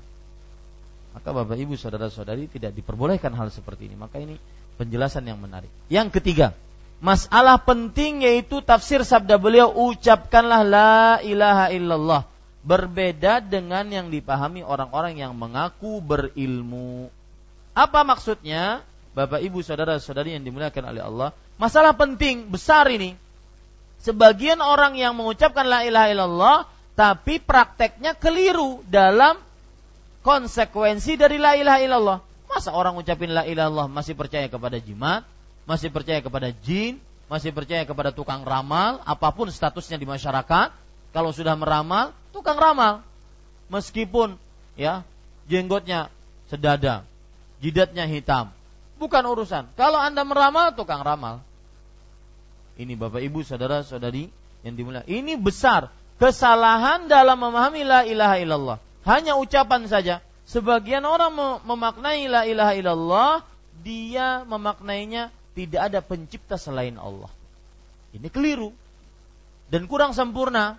Karena pendapat, karena makna la ilaha illallah yang sempurna adalah tidak ada yang berhak disembah, diibadahi kecuali Allah. Adapun tidak ada pencipta selain Allah, itu orang-orang musyrik meyakininya. Abu Jahal, Abu Lahab, ya Umayyah dan Abdullah bin Abi Umayyah yang waktu itu meyakininya, dia meyakini bahwa pencipta adalah Allah, tidak ada pencipta selain Allah. Lalu apa yang membedakan kita dengan mereka? Yang membedakannya adalah kalau umat Islam beribadah hanya kepada Allah Subhanahu wa taala, sedangkan selain Islam, orang-orang musyrik, mereka meskipun mengakui Allah penciptanya, tetapi mereka mensyirikkan Allah subhanahu wa ta'ala. Yang keempat, Abu Jahal dan kawan-kawannya mengerti maksud Nabi Muhammad shallallahu alaihi wasallam.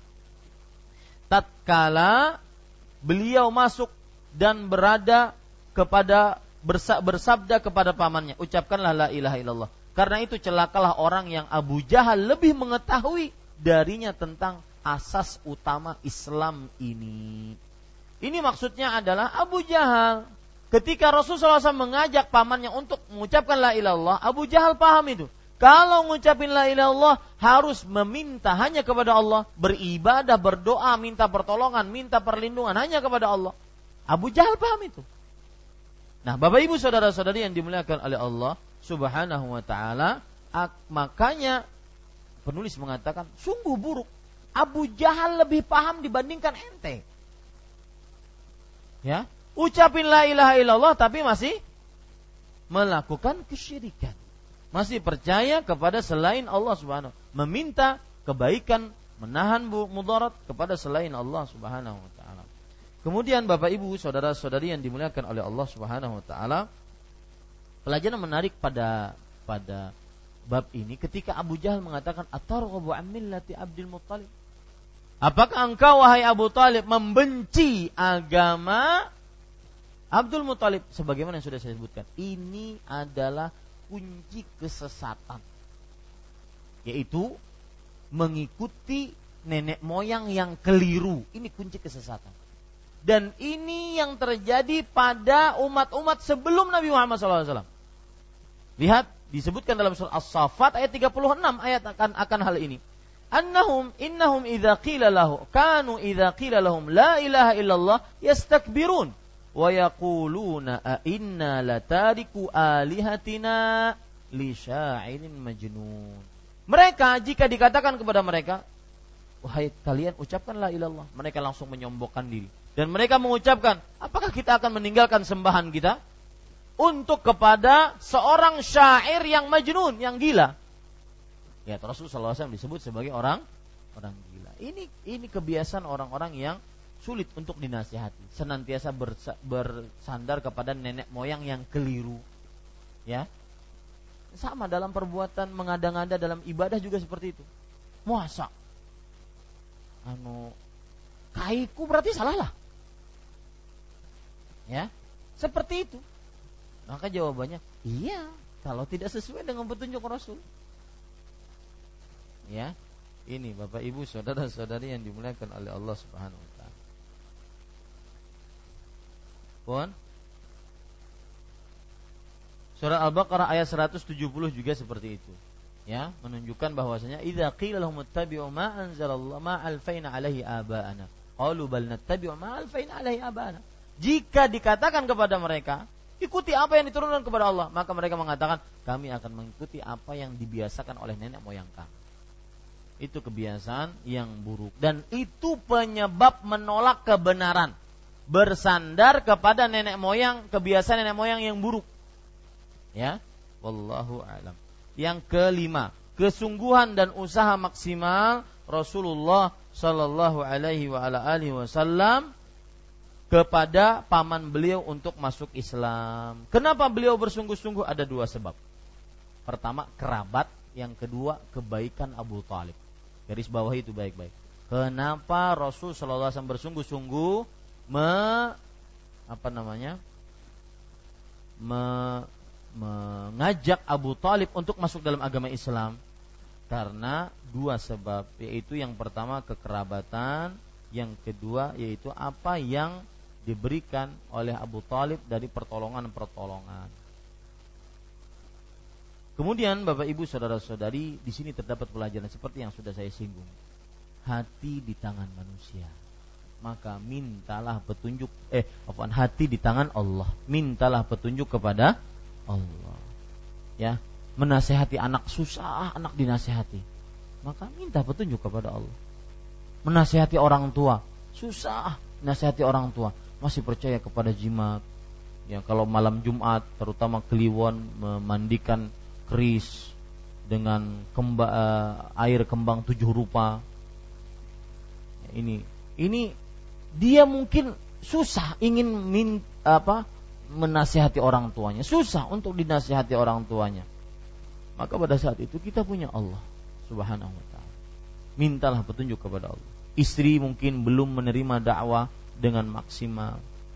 Ya, bahkan ada orang, seorang istri berkata kepada anaknya, "Nak, kamu ingin handphone, saya akan belikan, tapi itu jenggot bapakmu potong." Dia lagi tidur sekarang. hmm, Subhanallah. Ya, kalau bapak mendapati istri seperti itu gimana? Angkat tangan. Apa yang akan dilakukan? Hah? Apa? Nyari lagi? Maunya. Baik, Bapak Ibu yang di, yang dirahmati oleh Allah. Yang keenam, bantahan terhadap orang yang mengatakan bahwa Abdul Muthalib dan leluhurnya menganut Islam. Ini keliru. Ya, Abdul Muthalib, Abu Talib adalah orang-orang yang melakukan kesyirikan. Yang ketujuh, Abu Talib Abu Talib tidak diberi ampunan oleh Allah ketika Rasul sallallahu alaihi wasallam memintakan ampunan untuknya. Bahkan beliau dilarang untuk itu. Ya, ini menunjukkan Bapak Ibu saudara-saudari, perkara hanya milik Allah Subhanahu wa taala. Ya. Semuanya perkara hanya milik Allah. Kita hanya, saya yang sering apa hari-hari ini mengatakan, jika Anda berhadapan dengan perintah Allah atau larangan Allah, maka jangan gunakan banyak-banyak akal Anda. Yang gunakanlah perkataan sami'na wa ta'ana. Ya, kenapa Ustaz tidak boleh? Kenapa Ustaz ini dilarang? Kenapa riba dilarang? Kenapa harus pakai jilbab? Kenapa begini? Sami'na wa ta'ana, kerjakan. Di situ terdapat berkah, dan itu kebiasaan para sahabat. Itu kebiasaan orang-orang diridhoi oleh Allah. Tidak banyak cincong, tidak banyak kenapa, tidak banyak pertanyaan. Melihat nabinya ketika sholat sallallahu alaihi wasallam, Ketika sholat melepas sendal, ikut lepas sendal. Melihat Rasul sallallahu alaihi wasallam menangis dan Abu Bakar menangis, Umar ikut-ikutan menangis meskipun tidak sedih. Wow. Ini yang di, yang disebut dengan benar-benar mengikuti. Dan itu jalan keselamatan. Fattabi'uni yuhibbukumullah. Ikuti aku, maka kalian akan dicintai Allah. Orang yang dicintai Allah subhanahu wa ta'ala, ganjarannya apa? La yulqillahu habibahu finnar. Allah tidak akan memasukkan yang dicintainya ke dalam neraka. Itu intinya. Ya, benar-benar murni pengikutan terhadap Rasul sallallahu alaihi wasallam. Dan ingat baik-baik, kita tidak akan pernah ditanya kenapa kita menyelisih orang banyak. Tetapi kita akan ditanya, kenapa kamu tidak mengikuti Rasul sallallahu alaihi wasallam? Ini akidah seorang muslim. Ya, wallahu a'lam. Kita lanjutkan. Kemudian Uh, bahaya bagi seorang jika berla, berkawan dengan orang yang berpikiran dan berperilaku buruk. Ya, ini Bapak Ibu, saudara-saudari yang dimuliakan oleh Allah, sudah kita sebutkan tadi. Bahkan di akhirat kelak mereka itu menyesal atas perbuatan mereka mengikuti kawan-kawan yang buruk. Ya. Bahkan mereka minta kepada Allah agar kawan-kawan buruk yang membawa kepada keburukan senantiasa dilipatkan siksanya. Ya, dilipatkan siksanya. Ini Bapak Ibu, saudara-saudari yang dimuliakan oleh Allah Subhanahu wa taala. Ada yang ingat ayatnya?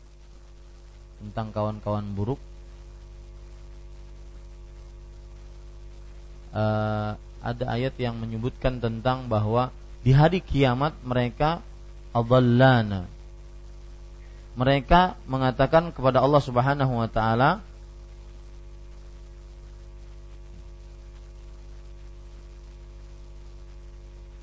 lihat surat Al-Fussilat ayat dua puluh sembilan. Wa qala alladziina kafaru rabbana arinal ladziina adallana minal jinni wal ins naj'alhuma tahta aqdamina liyakuna minal asfalin. Orang-orang yang kafir mengatakan, wahai Rabb kami, perlihatkan kepada kami siapa yang menyesatkan kami. Kawan-kawan buruk yang menyesatkan kami siapa? Baik dari jin ataupun manusia. Kami akan injek-injek mereka. Ya, ini di akhirat. Ini buruknya kawan-kawan yang buruk. Bapak Ibu, saudara-saudari yang dimuliakan oleh Allah Subhanahu wa taala.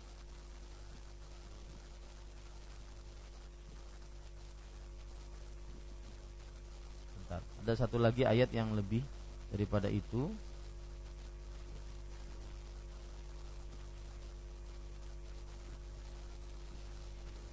Ya, itu yang saya sebutkan. Nah, Bapak Ibu, saudara-saudari yang dimuliakan oleh Allah, maka perhatikan juga sabda Rasul sallallahu alaihi wasallam dalam hadis riwayat Imam Ahmad, Imam Abu Daud, "Al-mar'u 'ala dini khalilih, falyanzur ahadukum man yukhalil." Seseorang sesuai dengan agama temannya. Maka apabila seseorang, eh, maka hendaklah seseorang memperhatikan dengan siapa dia berteman. Nah, ada pepatah Arab mengatakan, as-sahibus sahib. Kawan itu yang menarik. Kawan itu yang menarik. Ya. Ada pepatah Arab juga mengatakan, anil mar'i la tas'al, fasal an qarinihi. Seseorang kamu jangan tanya sifatnya bagaimana, tapi tanya kawannya. Dia berkawan dengan siapa? Dia berkaw- berteman dengan siapa? Kemana dengan siapa? Bepergian dengan siapa? Ah, semisal itu dengannya.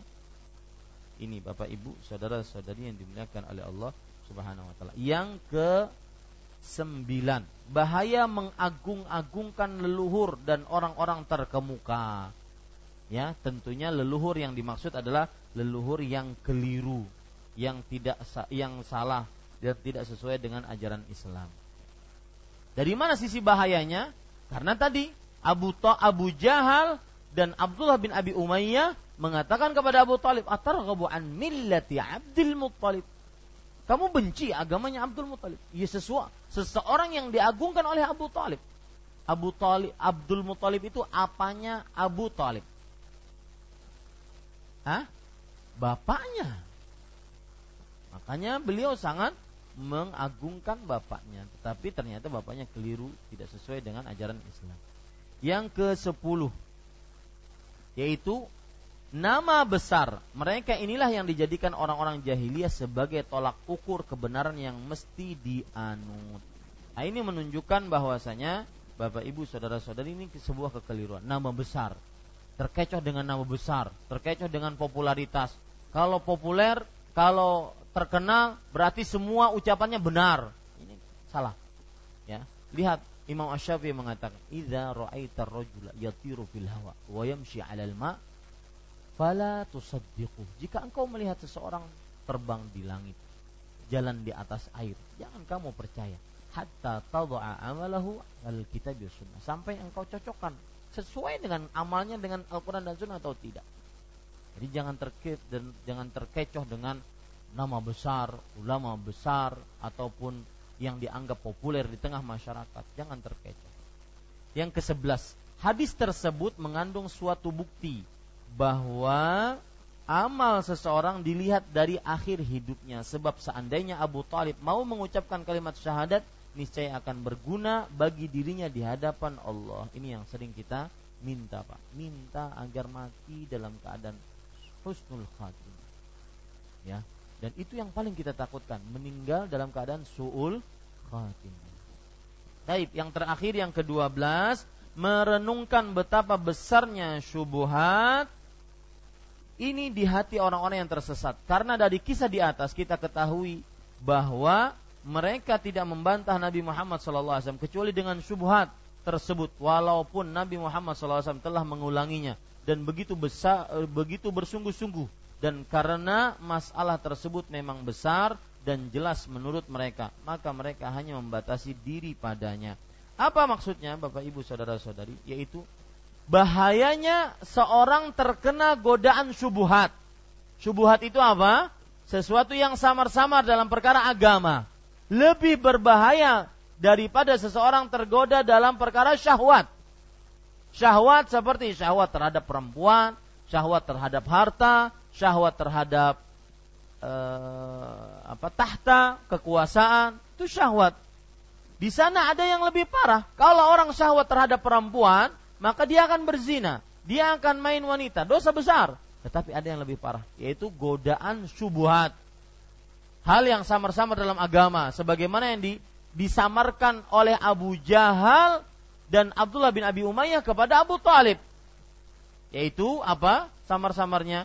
Yaitu dia kalau mengikuti ajaran Rasul sallallahu alaihi wasallam maka dikatakan sebagai membenci ajaran bapaknya. Ini syubhat. Dan syubhat itu timbul dari taqdimul aqli ala syara'.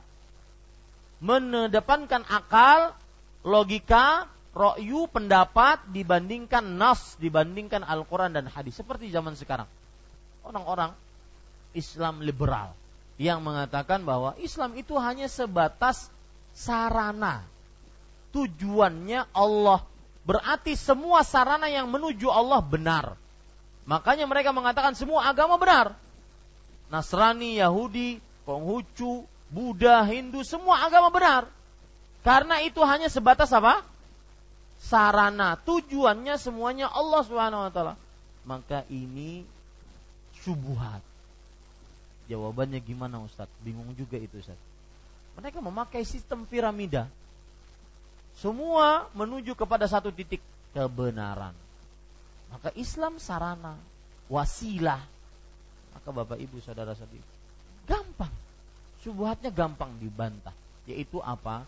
Yaitu Allah berfirman, kembalikan kepada Al-Quran, Inna dina indallahil Islam. Sesungguhnya agama yang diridai oleh Allah adalah agama Islam. Wa man yabtaghi ghairal islami dinan falan yuqbala min. Barang siapa yang mencari selain Islam sebagai amalan, tidak akan diterima darinya. Lalu Anda kemanakan ayat ini? Ya, ini Bapak. Kemudian Rasulullah shallallahu alaihi wasallam memerangi orang-orang musyrik.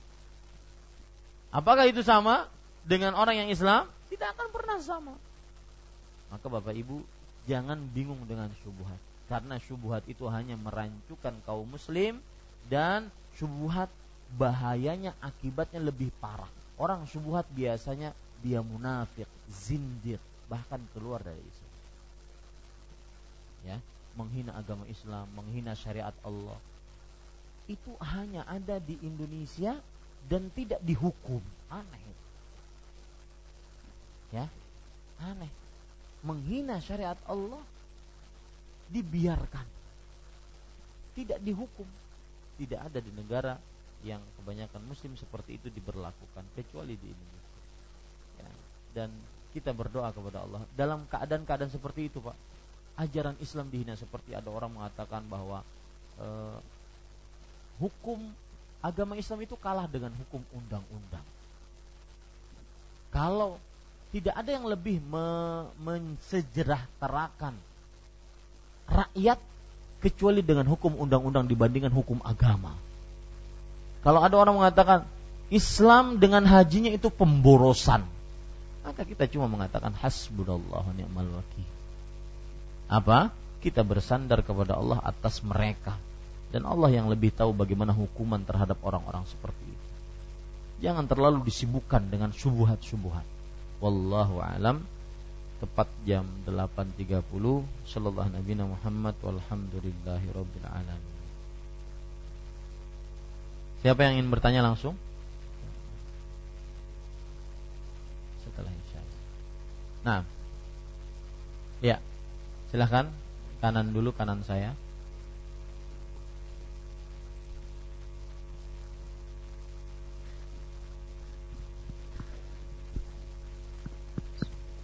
Assalamualaikum warahmatullahi wabarakatuh. Barakallahu fiik. Waalaikumsalam warahmatullahi wabarakatuh. Ulun mau bertanya uh, di poin enam itu, Ustaz, biasanya untuk apakah Abu Thalib itu uh, kafir musyrik itu tidak ada perbedaan, Ustaz, di masyarakat. Tapi biasanya untuk yang orang tua Nabi, ibu, bapak, bahkan sampai kakek beliau Abdul Muthalib, masih ada yang berpendapat uh, mereka Mas, uh, dalam agama yang lurus, agama yang hanif, karena saat itu tid, apa saat itu masa-masa kekosongan Nabi seperti itu, Ustaz. Bagaimana kita membantahnya dari dalil? Kalau tidak salah ada dalilnya dari riwayat Muslim atau gimana, saya lupa, Ustaz. Terus yang kedua, uh, pertanyaannya mengenai kalimat la ilaha illallah, Ustaz. Sering saya menemui di masyarakat itu la ilaha illallah menjadi kata uh, main-main, Ustaz. La ilaha illallah, uh, misalkan contoh yang pernah saya temui, benar-benar saya temui itu ketika seseorang ini menikah seperti itu, Ustaz. Karena calonnya masih eh, calonnya kafir, calon laki-lakinya kafir, ya sudah la ilaha illallah aja. Nanti kalau sudah nikah ya ke agama masing-masing seperti itu, Ustaz. Padahal kan eh, ini adalah kalimat yang hak, kalimat yang ada konsekuensinya seperti itu, Ustaz. Itu bagaimana, Ustaz? Jazakallahu khairan. Ya, bismillah, walhamdulillah, wassalatu wassalamu ala rasulillah.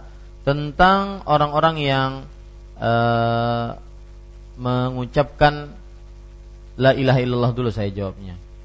Maka ini tidak boleh dijadikan main-main, karena la ilaha illallah ucapan yang mulia, dan siapa yang main-main maka dia berarti menghina agama Allah Subhanahu wa taala. Allah Subhanahu wa taala berfirman, "Qul abillahi wa ayatihi wa rasulih kuntum tastahzi'un." Apakah dengan Allah dan Rasulnya dan ayat-ayatnya kalian menghina? Dan terdapat ancaman untuk orang-orang yang masuk Islam kemudian kafir lagi, kembali kepada agamanya, seperti misalkan di dalam surat An-Nisa ayat seratus tiga puluh tujuh. Allah berfirman, innal ladzina amanu thumma kafaru thumma amanu thumma kafaru thumma zadu kufran lam yakunillahu liyaghfir lahum wa la yahdihim sabila. Orang beriman, lalu dia kafir, lalu iman, lalu kafir, lalu bertambah kekafirannya, Allah tidak akan pernah mengampuninya dan tidak akan memberikan petunjuk kepadanya kepada satu jalan pun. Kemudian juga dalam surah Ali Imran ayat sembilan puluh Allah berfirman, innalladzina kafaru ba'da imanim thumma zdadu kufran lan tuqbala taubatuhum wa ulaika humudz dzalun. Sesungguhnya orang kafir setelah keimanan mereka. Jadi iman kemudian dia kafir, lalu bertambah kekafirannya, dan ini ini janji Allah. Orang yang murtad biasanya sulit kembali kepada Islam. Ya. Jadi ada orang kafir masuk Islam, kemudian murtad lagi. Ini sulit untuk kembali ke Islam. Yang ada tambah murtad, tambah kafir. Maka Allah berfirman, tidak akan pernah diterima taubat mereka, dan mereka adalah orang-orang yang sesat. Itu yang pertama. Jadi tidak boleh main-main dengan uh, kalimat la ilaha illallah. Adapun yang kedua yaitu per, uh, masalah ibu Nabi, bapak Nabi, maka terdapat hadis dari Anas bin Malik riwayat Imam Muslim bahwa Nabi Muhammad sallallahu alaihi wasallam bersabda, "Inna abi wa abaka finnar." Sesungguhnya bapakku dan bapakmu di dalam neraka. Maka ini hadis jelas dan sahih, tidak ada keraguan di dalamnya. Meskipun terjadi perbedaan pendapat di antara para ulama, sebagian ulama tafsir mengatakan bahwa bapak Nabi Muhammad sallallahu alaihi wasallam mati dalam keadaan Islam ataupun beragama yang lurus tauhid. Tapi wallahu alam, pendapat yang lebih kuat adalah bahwa Rasulullah sallallahu alaihi wasallam bersabda, "Inna abi wa abaka finnar." Sesungguhnya bapakku dan e, dan bapakmu di dalam neraka. Adapun masalah ibu Rasulullah sallallahu alaihi wasallam, dan saya tahu ini masalah sensitif, ya, tetapi kita harus menjelaskan. Nabi Muhammad sallallahu alaihi wasallam ibunya pun beliau dilarang untuk memintakan ampun untuk ibunya. Ketika beliau meminta izin untuk berziarah kubur, diperbolehkan. Ketika beliau meminta izin untuk memintakan ampun, diharamkan. Nah, ini menunjukkan bahwasanya tidak diperbolehkan untuk memintakan ampun kepada orang-orang yang meninggal dalam kesyirikan. Dan itu pun terjadi perbedaan. Ada sebagian pendapat ulama yang mengatakan ibu Nabi Muhammad sallallahu alaihi wasallam meninggal dalam agama yang lurus, yaitu tauhid kepada Allah Subhanahu Wa Taala. Tapi pendapat yang lebih kuat yang saya sebutkan tadi. Dan uh, tidak heran karena petunjuk berasal dari Allah. Paman uh, bapak Nabi Ibrahim apa? Musyrik. Kemudian uh, bapak Nabi apa istri dari Nabi Nuh, istri dari Nabi Lut, musyrik, kafir, tidak beriman. Jadi bukan hanya Nabi Muhammad sallallahu alaihi wasallam yang seperti itu. Jangan sampai karena kecintaan kita kepada Rasulullah sallallahu alaihi wasallam kemudian kita menolak hadis beliau. Ya. Kita ingin menghormati beliau tetapi dengan cara yang dianjurkan dan diberikan contohnya oleh Rasulullah sallallahu alaihi wasallam. Jadi agama ini bukan dengan perasaan tetapi agama ini dengan dalil. Wallahu a'lam. Nah, yang lain? Silakan. Assalamualaikum warahmatullahi wabarakatuh. Waalaikumsalam. uh, yang ingin ulun tanyakan pertama, apakah dalam mentalkin itu hanya kalimat la ilaha illallah tanpa adanya Muhammadur Rasulullah? Kemudian yang kedua, apa penjelasan ayat yang sering digunakan uh, sebagian sebagai dalil tentang bolehnya tawasul bil amwat, kemudian bahwa Nabi itu datang pada saat maulidan, yaitu ayatnya la tahsabannal ladzina qutilu fi sabilillahi amwat bal ahya'un 'inda rabbihim yurzaqun. Kemudian juga mereka mengatakan bahwa kullu nafsin dha'iqatul maut, yang di, yang dimaksud dengan setiap yang bernyawa itu mati, yang bukan yang bernyawa di dalam situ, tapi setiap yang bernafsu, nafsu amarah, nafsu lawamah, dan nafsu syahwat. Mereka mengatakan bahwa Nabi, sahabat, dan golongan-golongan yang soleh itu tidak termasuk di dalam ayat tersebut. Sekian, terima kasih. Ya, jazakallah khair Pak. Namanya siapa Pak? Ya. Selamat datang di Masjid Imam Syafi'i, mudah-mudahan bisa datang kembali setelahnya. E, yang pertama, masalah wasilah. Allah Subhanahu wa taala berfirman dalam surat Al-Isra ayat lima puluh tujuh. Perhatikan ayatnya. Ini yang sering digunakan oleh orang-orang yang bertawassul dengan orang-orang yang sudah mati. Allah berfirman, "Ulaikal ladzina yad'un yabtaghuna ila rabbihimul wasilata ayyuhum aqrabu wa yarjuna rahmatahu wa yakhafuna azabah inna azaba rabbika kana mahdzura." Artinya mereka orang-orang yang berdoa dan mencari kepada Rabbnya wasilah. Mereka yang berdoa dan mencari kepada Rabbnya wasilah. Siapakah di antara mereka yang paling dekat? Dan mereka berharap rahmatnya, takut siksanya. Sesungguhnya siksa Allah sangat ditakuti. Ayat ini, kalau Bapak bisa lihat di dalam tafsir Imam Ibnu Katsir, bahwa wasilah yang dimaksud adalah mengerjakan amal saleh untuk mendekatkan diri kepada Allah. Ya, bukan berarti menjadikan antara seseorang dengan Allah perantara. Nah, itu itu jawaban atas ayat yang pertama yang Bapak sebutkan. Ayat-ayat yang sering digunakan oleh orang-orang yang bertawassul dengan orang yang sudah meninggal.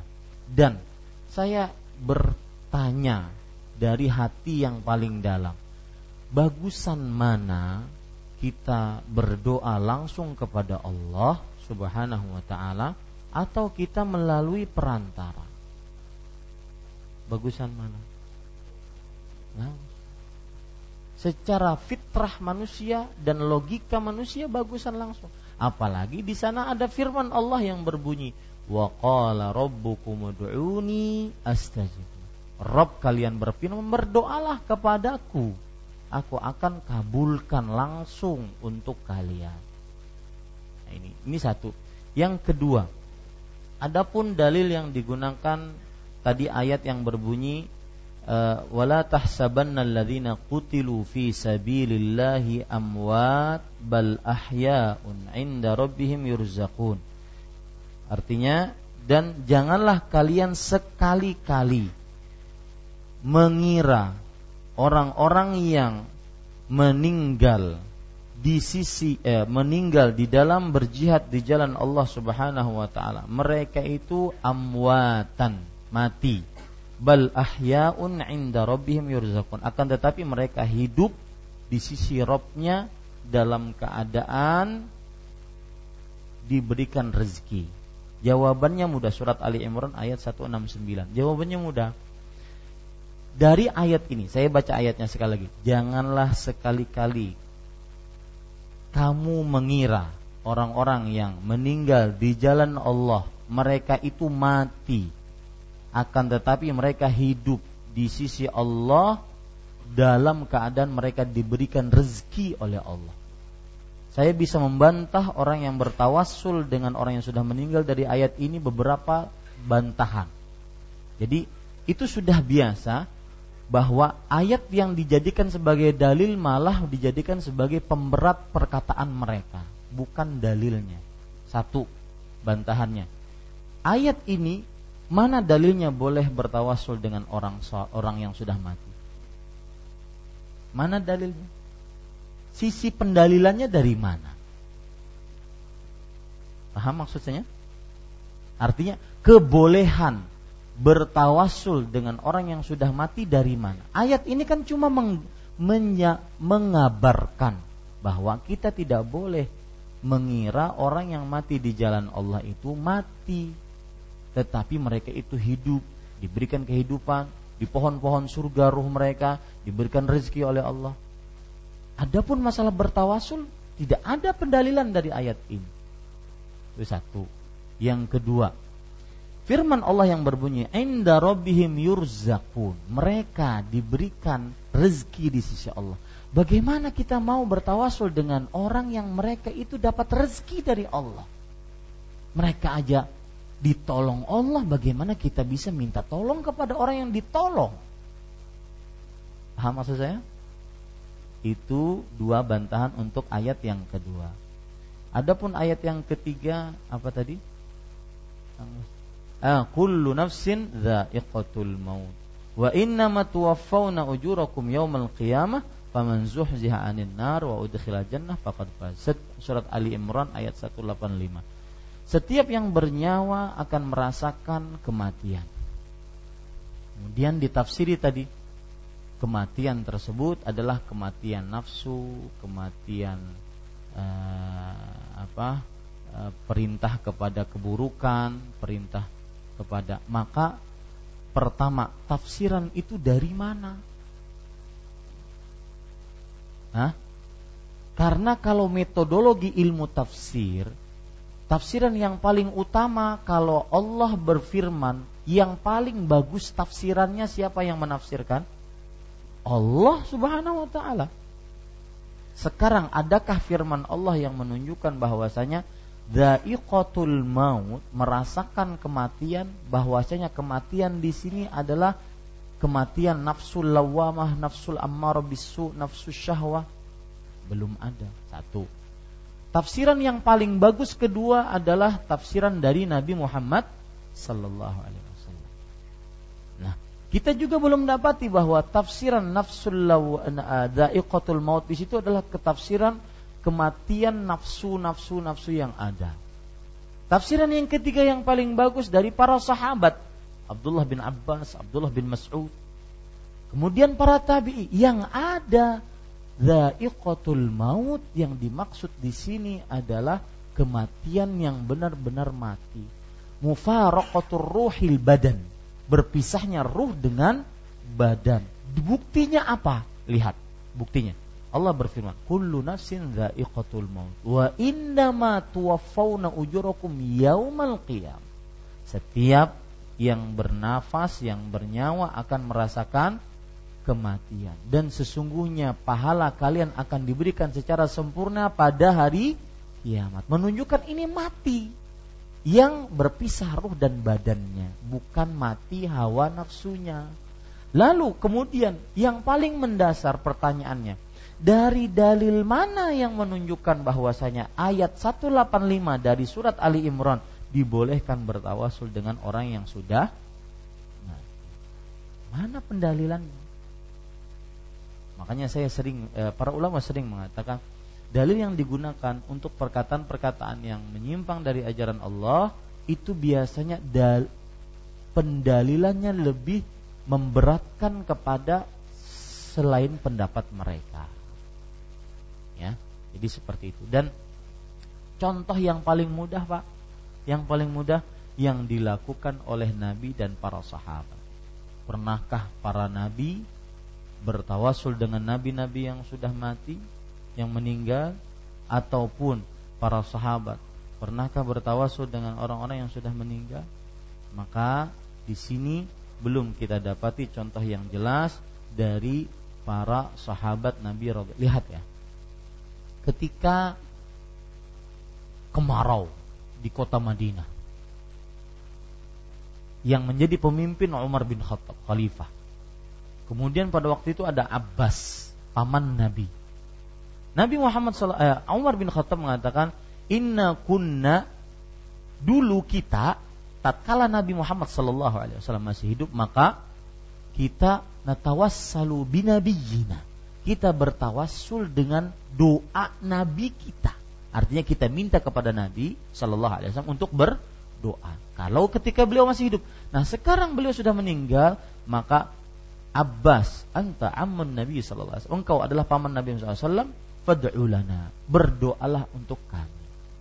Jadi mungkin sangat memungkinkan pada waktu itu kalau seandainya bertawasul dengan orang yang sudah mati diperbolehkan, Umar bin Khattab akan bertawasul dengan siapa? Rasul sallallahu alaihi wasallam. Tetapi ternyata tidak. Yang terjadi, Umar bin Khattab malah memerintahkan siapa? Abbas, paman Nabi Muhammad sallallahu alaihi wasallam yang masih hidup. Ah, itulah pekerjaan ulama salafus saleh. Ya, demikian. Uh, ada yang lain? Nah. Assalamualaikum Ustaz. Waalaikumsalam. Uh, ada dua pertanyaan dari pendengar dakwah sunnah dot com dan Radio Gema Madinah sembilan puluh tiga koma tujuh F M.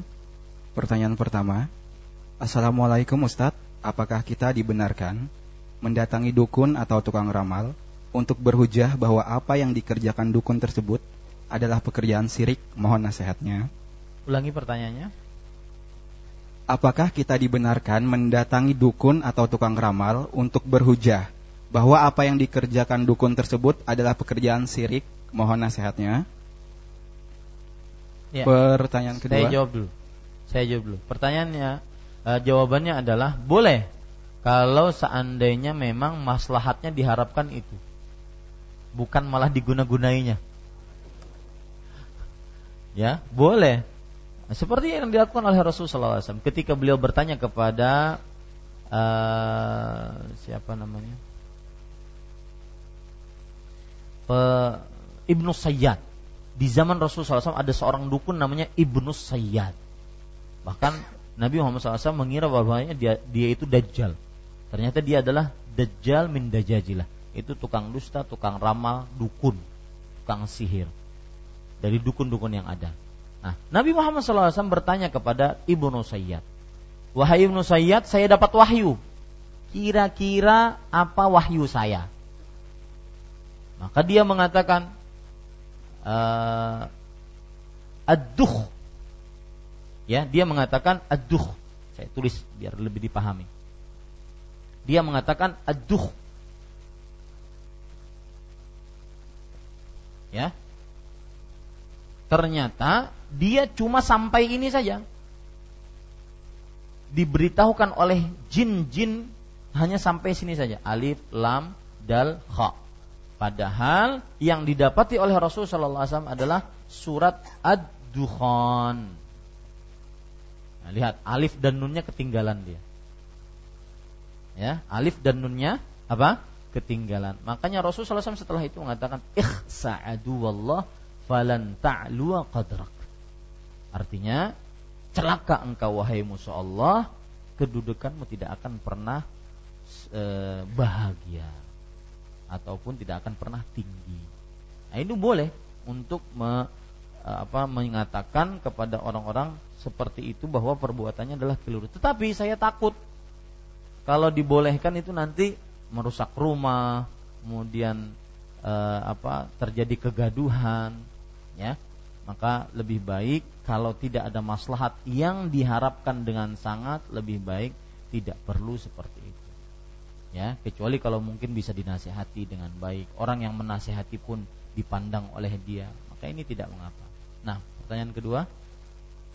Pertanyaan kedua. Assalamualaikum Ustaz. Saya ingin bertanya. Terkadang di hati saya berkata sesuatu yang buruk, yang sekiranya saya ucapkan atau saya lakukan dengan raga saya, saya merasa itu dosa yang benar-benar besar. Tapi terkadang di satu sisi hati saya juga menolak bisikan dalam hati saya tersebut. Dan buat saya begitu sedih Ustaz. Bagaimana ini Ustaz? Saya minta solusinya Ustaz agar ah, karena saya benar-benar takut itu jadi dosa yang benar-benar besar. Terima kasih sebelumnya. Ya, bismillah, alhamdulillah, wassalatu wassalamu ala rasulillah. Ini pertanyaan dari orang galau. Pertanyaannya pun galau. Artinya pertanyaannya umum, bingung gitu, nggak nggak jelas.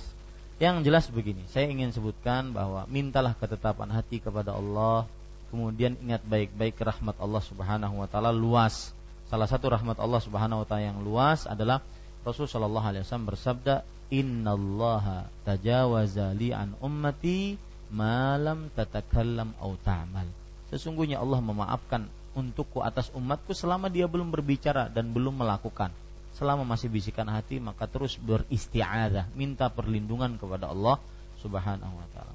Kadang-kadang ada pertanyaan, eh, apa? Pertanyaan yang buruk, misalkan di dalam hati buruk pertanyaan itu, siapa yang menciptakan Allah? Ini buruk pertanyaan. Maka Nabi Muhammad shallallahu alaihi wasallam mengatakan itu adalah tanda orang beriman dan mintalah perlindungan kepada Allah agar dijauhkan dari pertanyaan tersebut. Wallahu a'lam. Nah, yang lain? Masih sisa sekitar buku. Nah, ini sepertinya untuk kajian tauhid waktunya kita rubah ya, setengah sembilan baru berhenti, baru pertanyaan. Jadi mohon dimaklumi. Nah, Waalaikumsalam warahmatullahi wabarakatuh. Sebelumnya ada dikatakan kita tidak boleh meminta ampun atau berdoa, mendoakan orang yang musyrik. Ya. Bagaimana hukumnya kalau di kita mendo, apa di untuk mendoakan orang yang meninggal secara tidak baik lah, meninggal bunuh diri kah atau yang yang kurang lebih seperti itu. Pertanyaan kedua, jika kita dulu pernah mem, apa melakukan perbuatan musyrik gitu ya, seperti bukan kedukun malah mungkin kita melakukan praktek seperti itu gitu. Kita untuk bertaubat atau benar-benar ingin tahu untuk praktek seperti itu kan kita ada harus belajar macam-macam untuk benar-benar tahu yang kita pelajari dulu sudah kita habis habis gitu seperti apa gitu. Bagaimana? Iya. Ya. Waalaikumsalam warahmatullahi wabarakatuh. Untuk pertanyaan pertama yaitu masalah mendoakan orang yang selain musyrik, seperti mati dalam bunuh diri, mati karena kecanduan khamar, mati karena gantung diri dan semisalnya, maka ya ayatnya atau bahaya seratus tiga belas itu melarang orang musyrik. Orang beriman mintakan ampun untuk orang musyrik, itu yang dilarang. Adapun selain dari dosa-dosa tidak mengapa. Maka nalil musyrikin, maka nalil nabi walladzina amanu an yastaghfiru lil musyrikin. Nabi dan orang-orang beriman tidak pantut, tidak pantas, tidak cocok untuk memintakan ampun untuk orang-orang yang musyrik.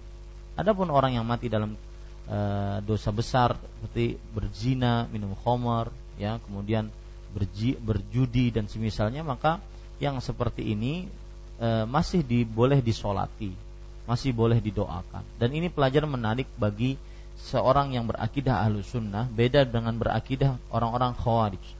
Orang-orang Khawarij mengatakan bahwa pelaku dosa besar itu kufur, keluar dari Islam.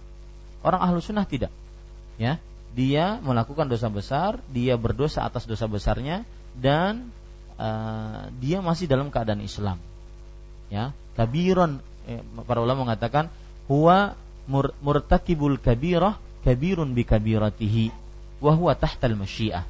Begitu para ulama akidah mengatakan, dia pelaku dosa besar dengan dosa besarnya, dan dia di bawah kehendak Allah. Apakah Allah ingin mengampuninya atau tidak mengampuninya? Wallahu a'lam.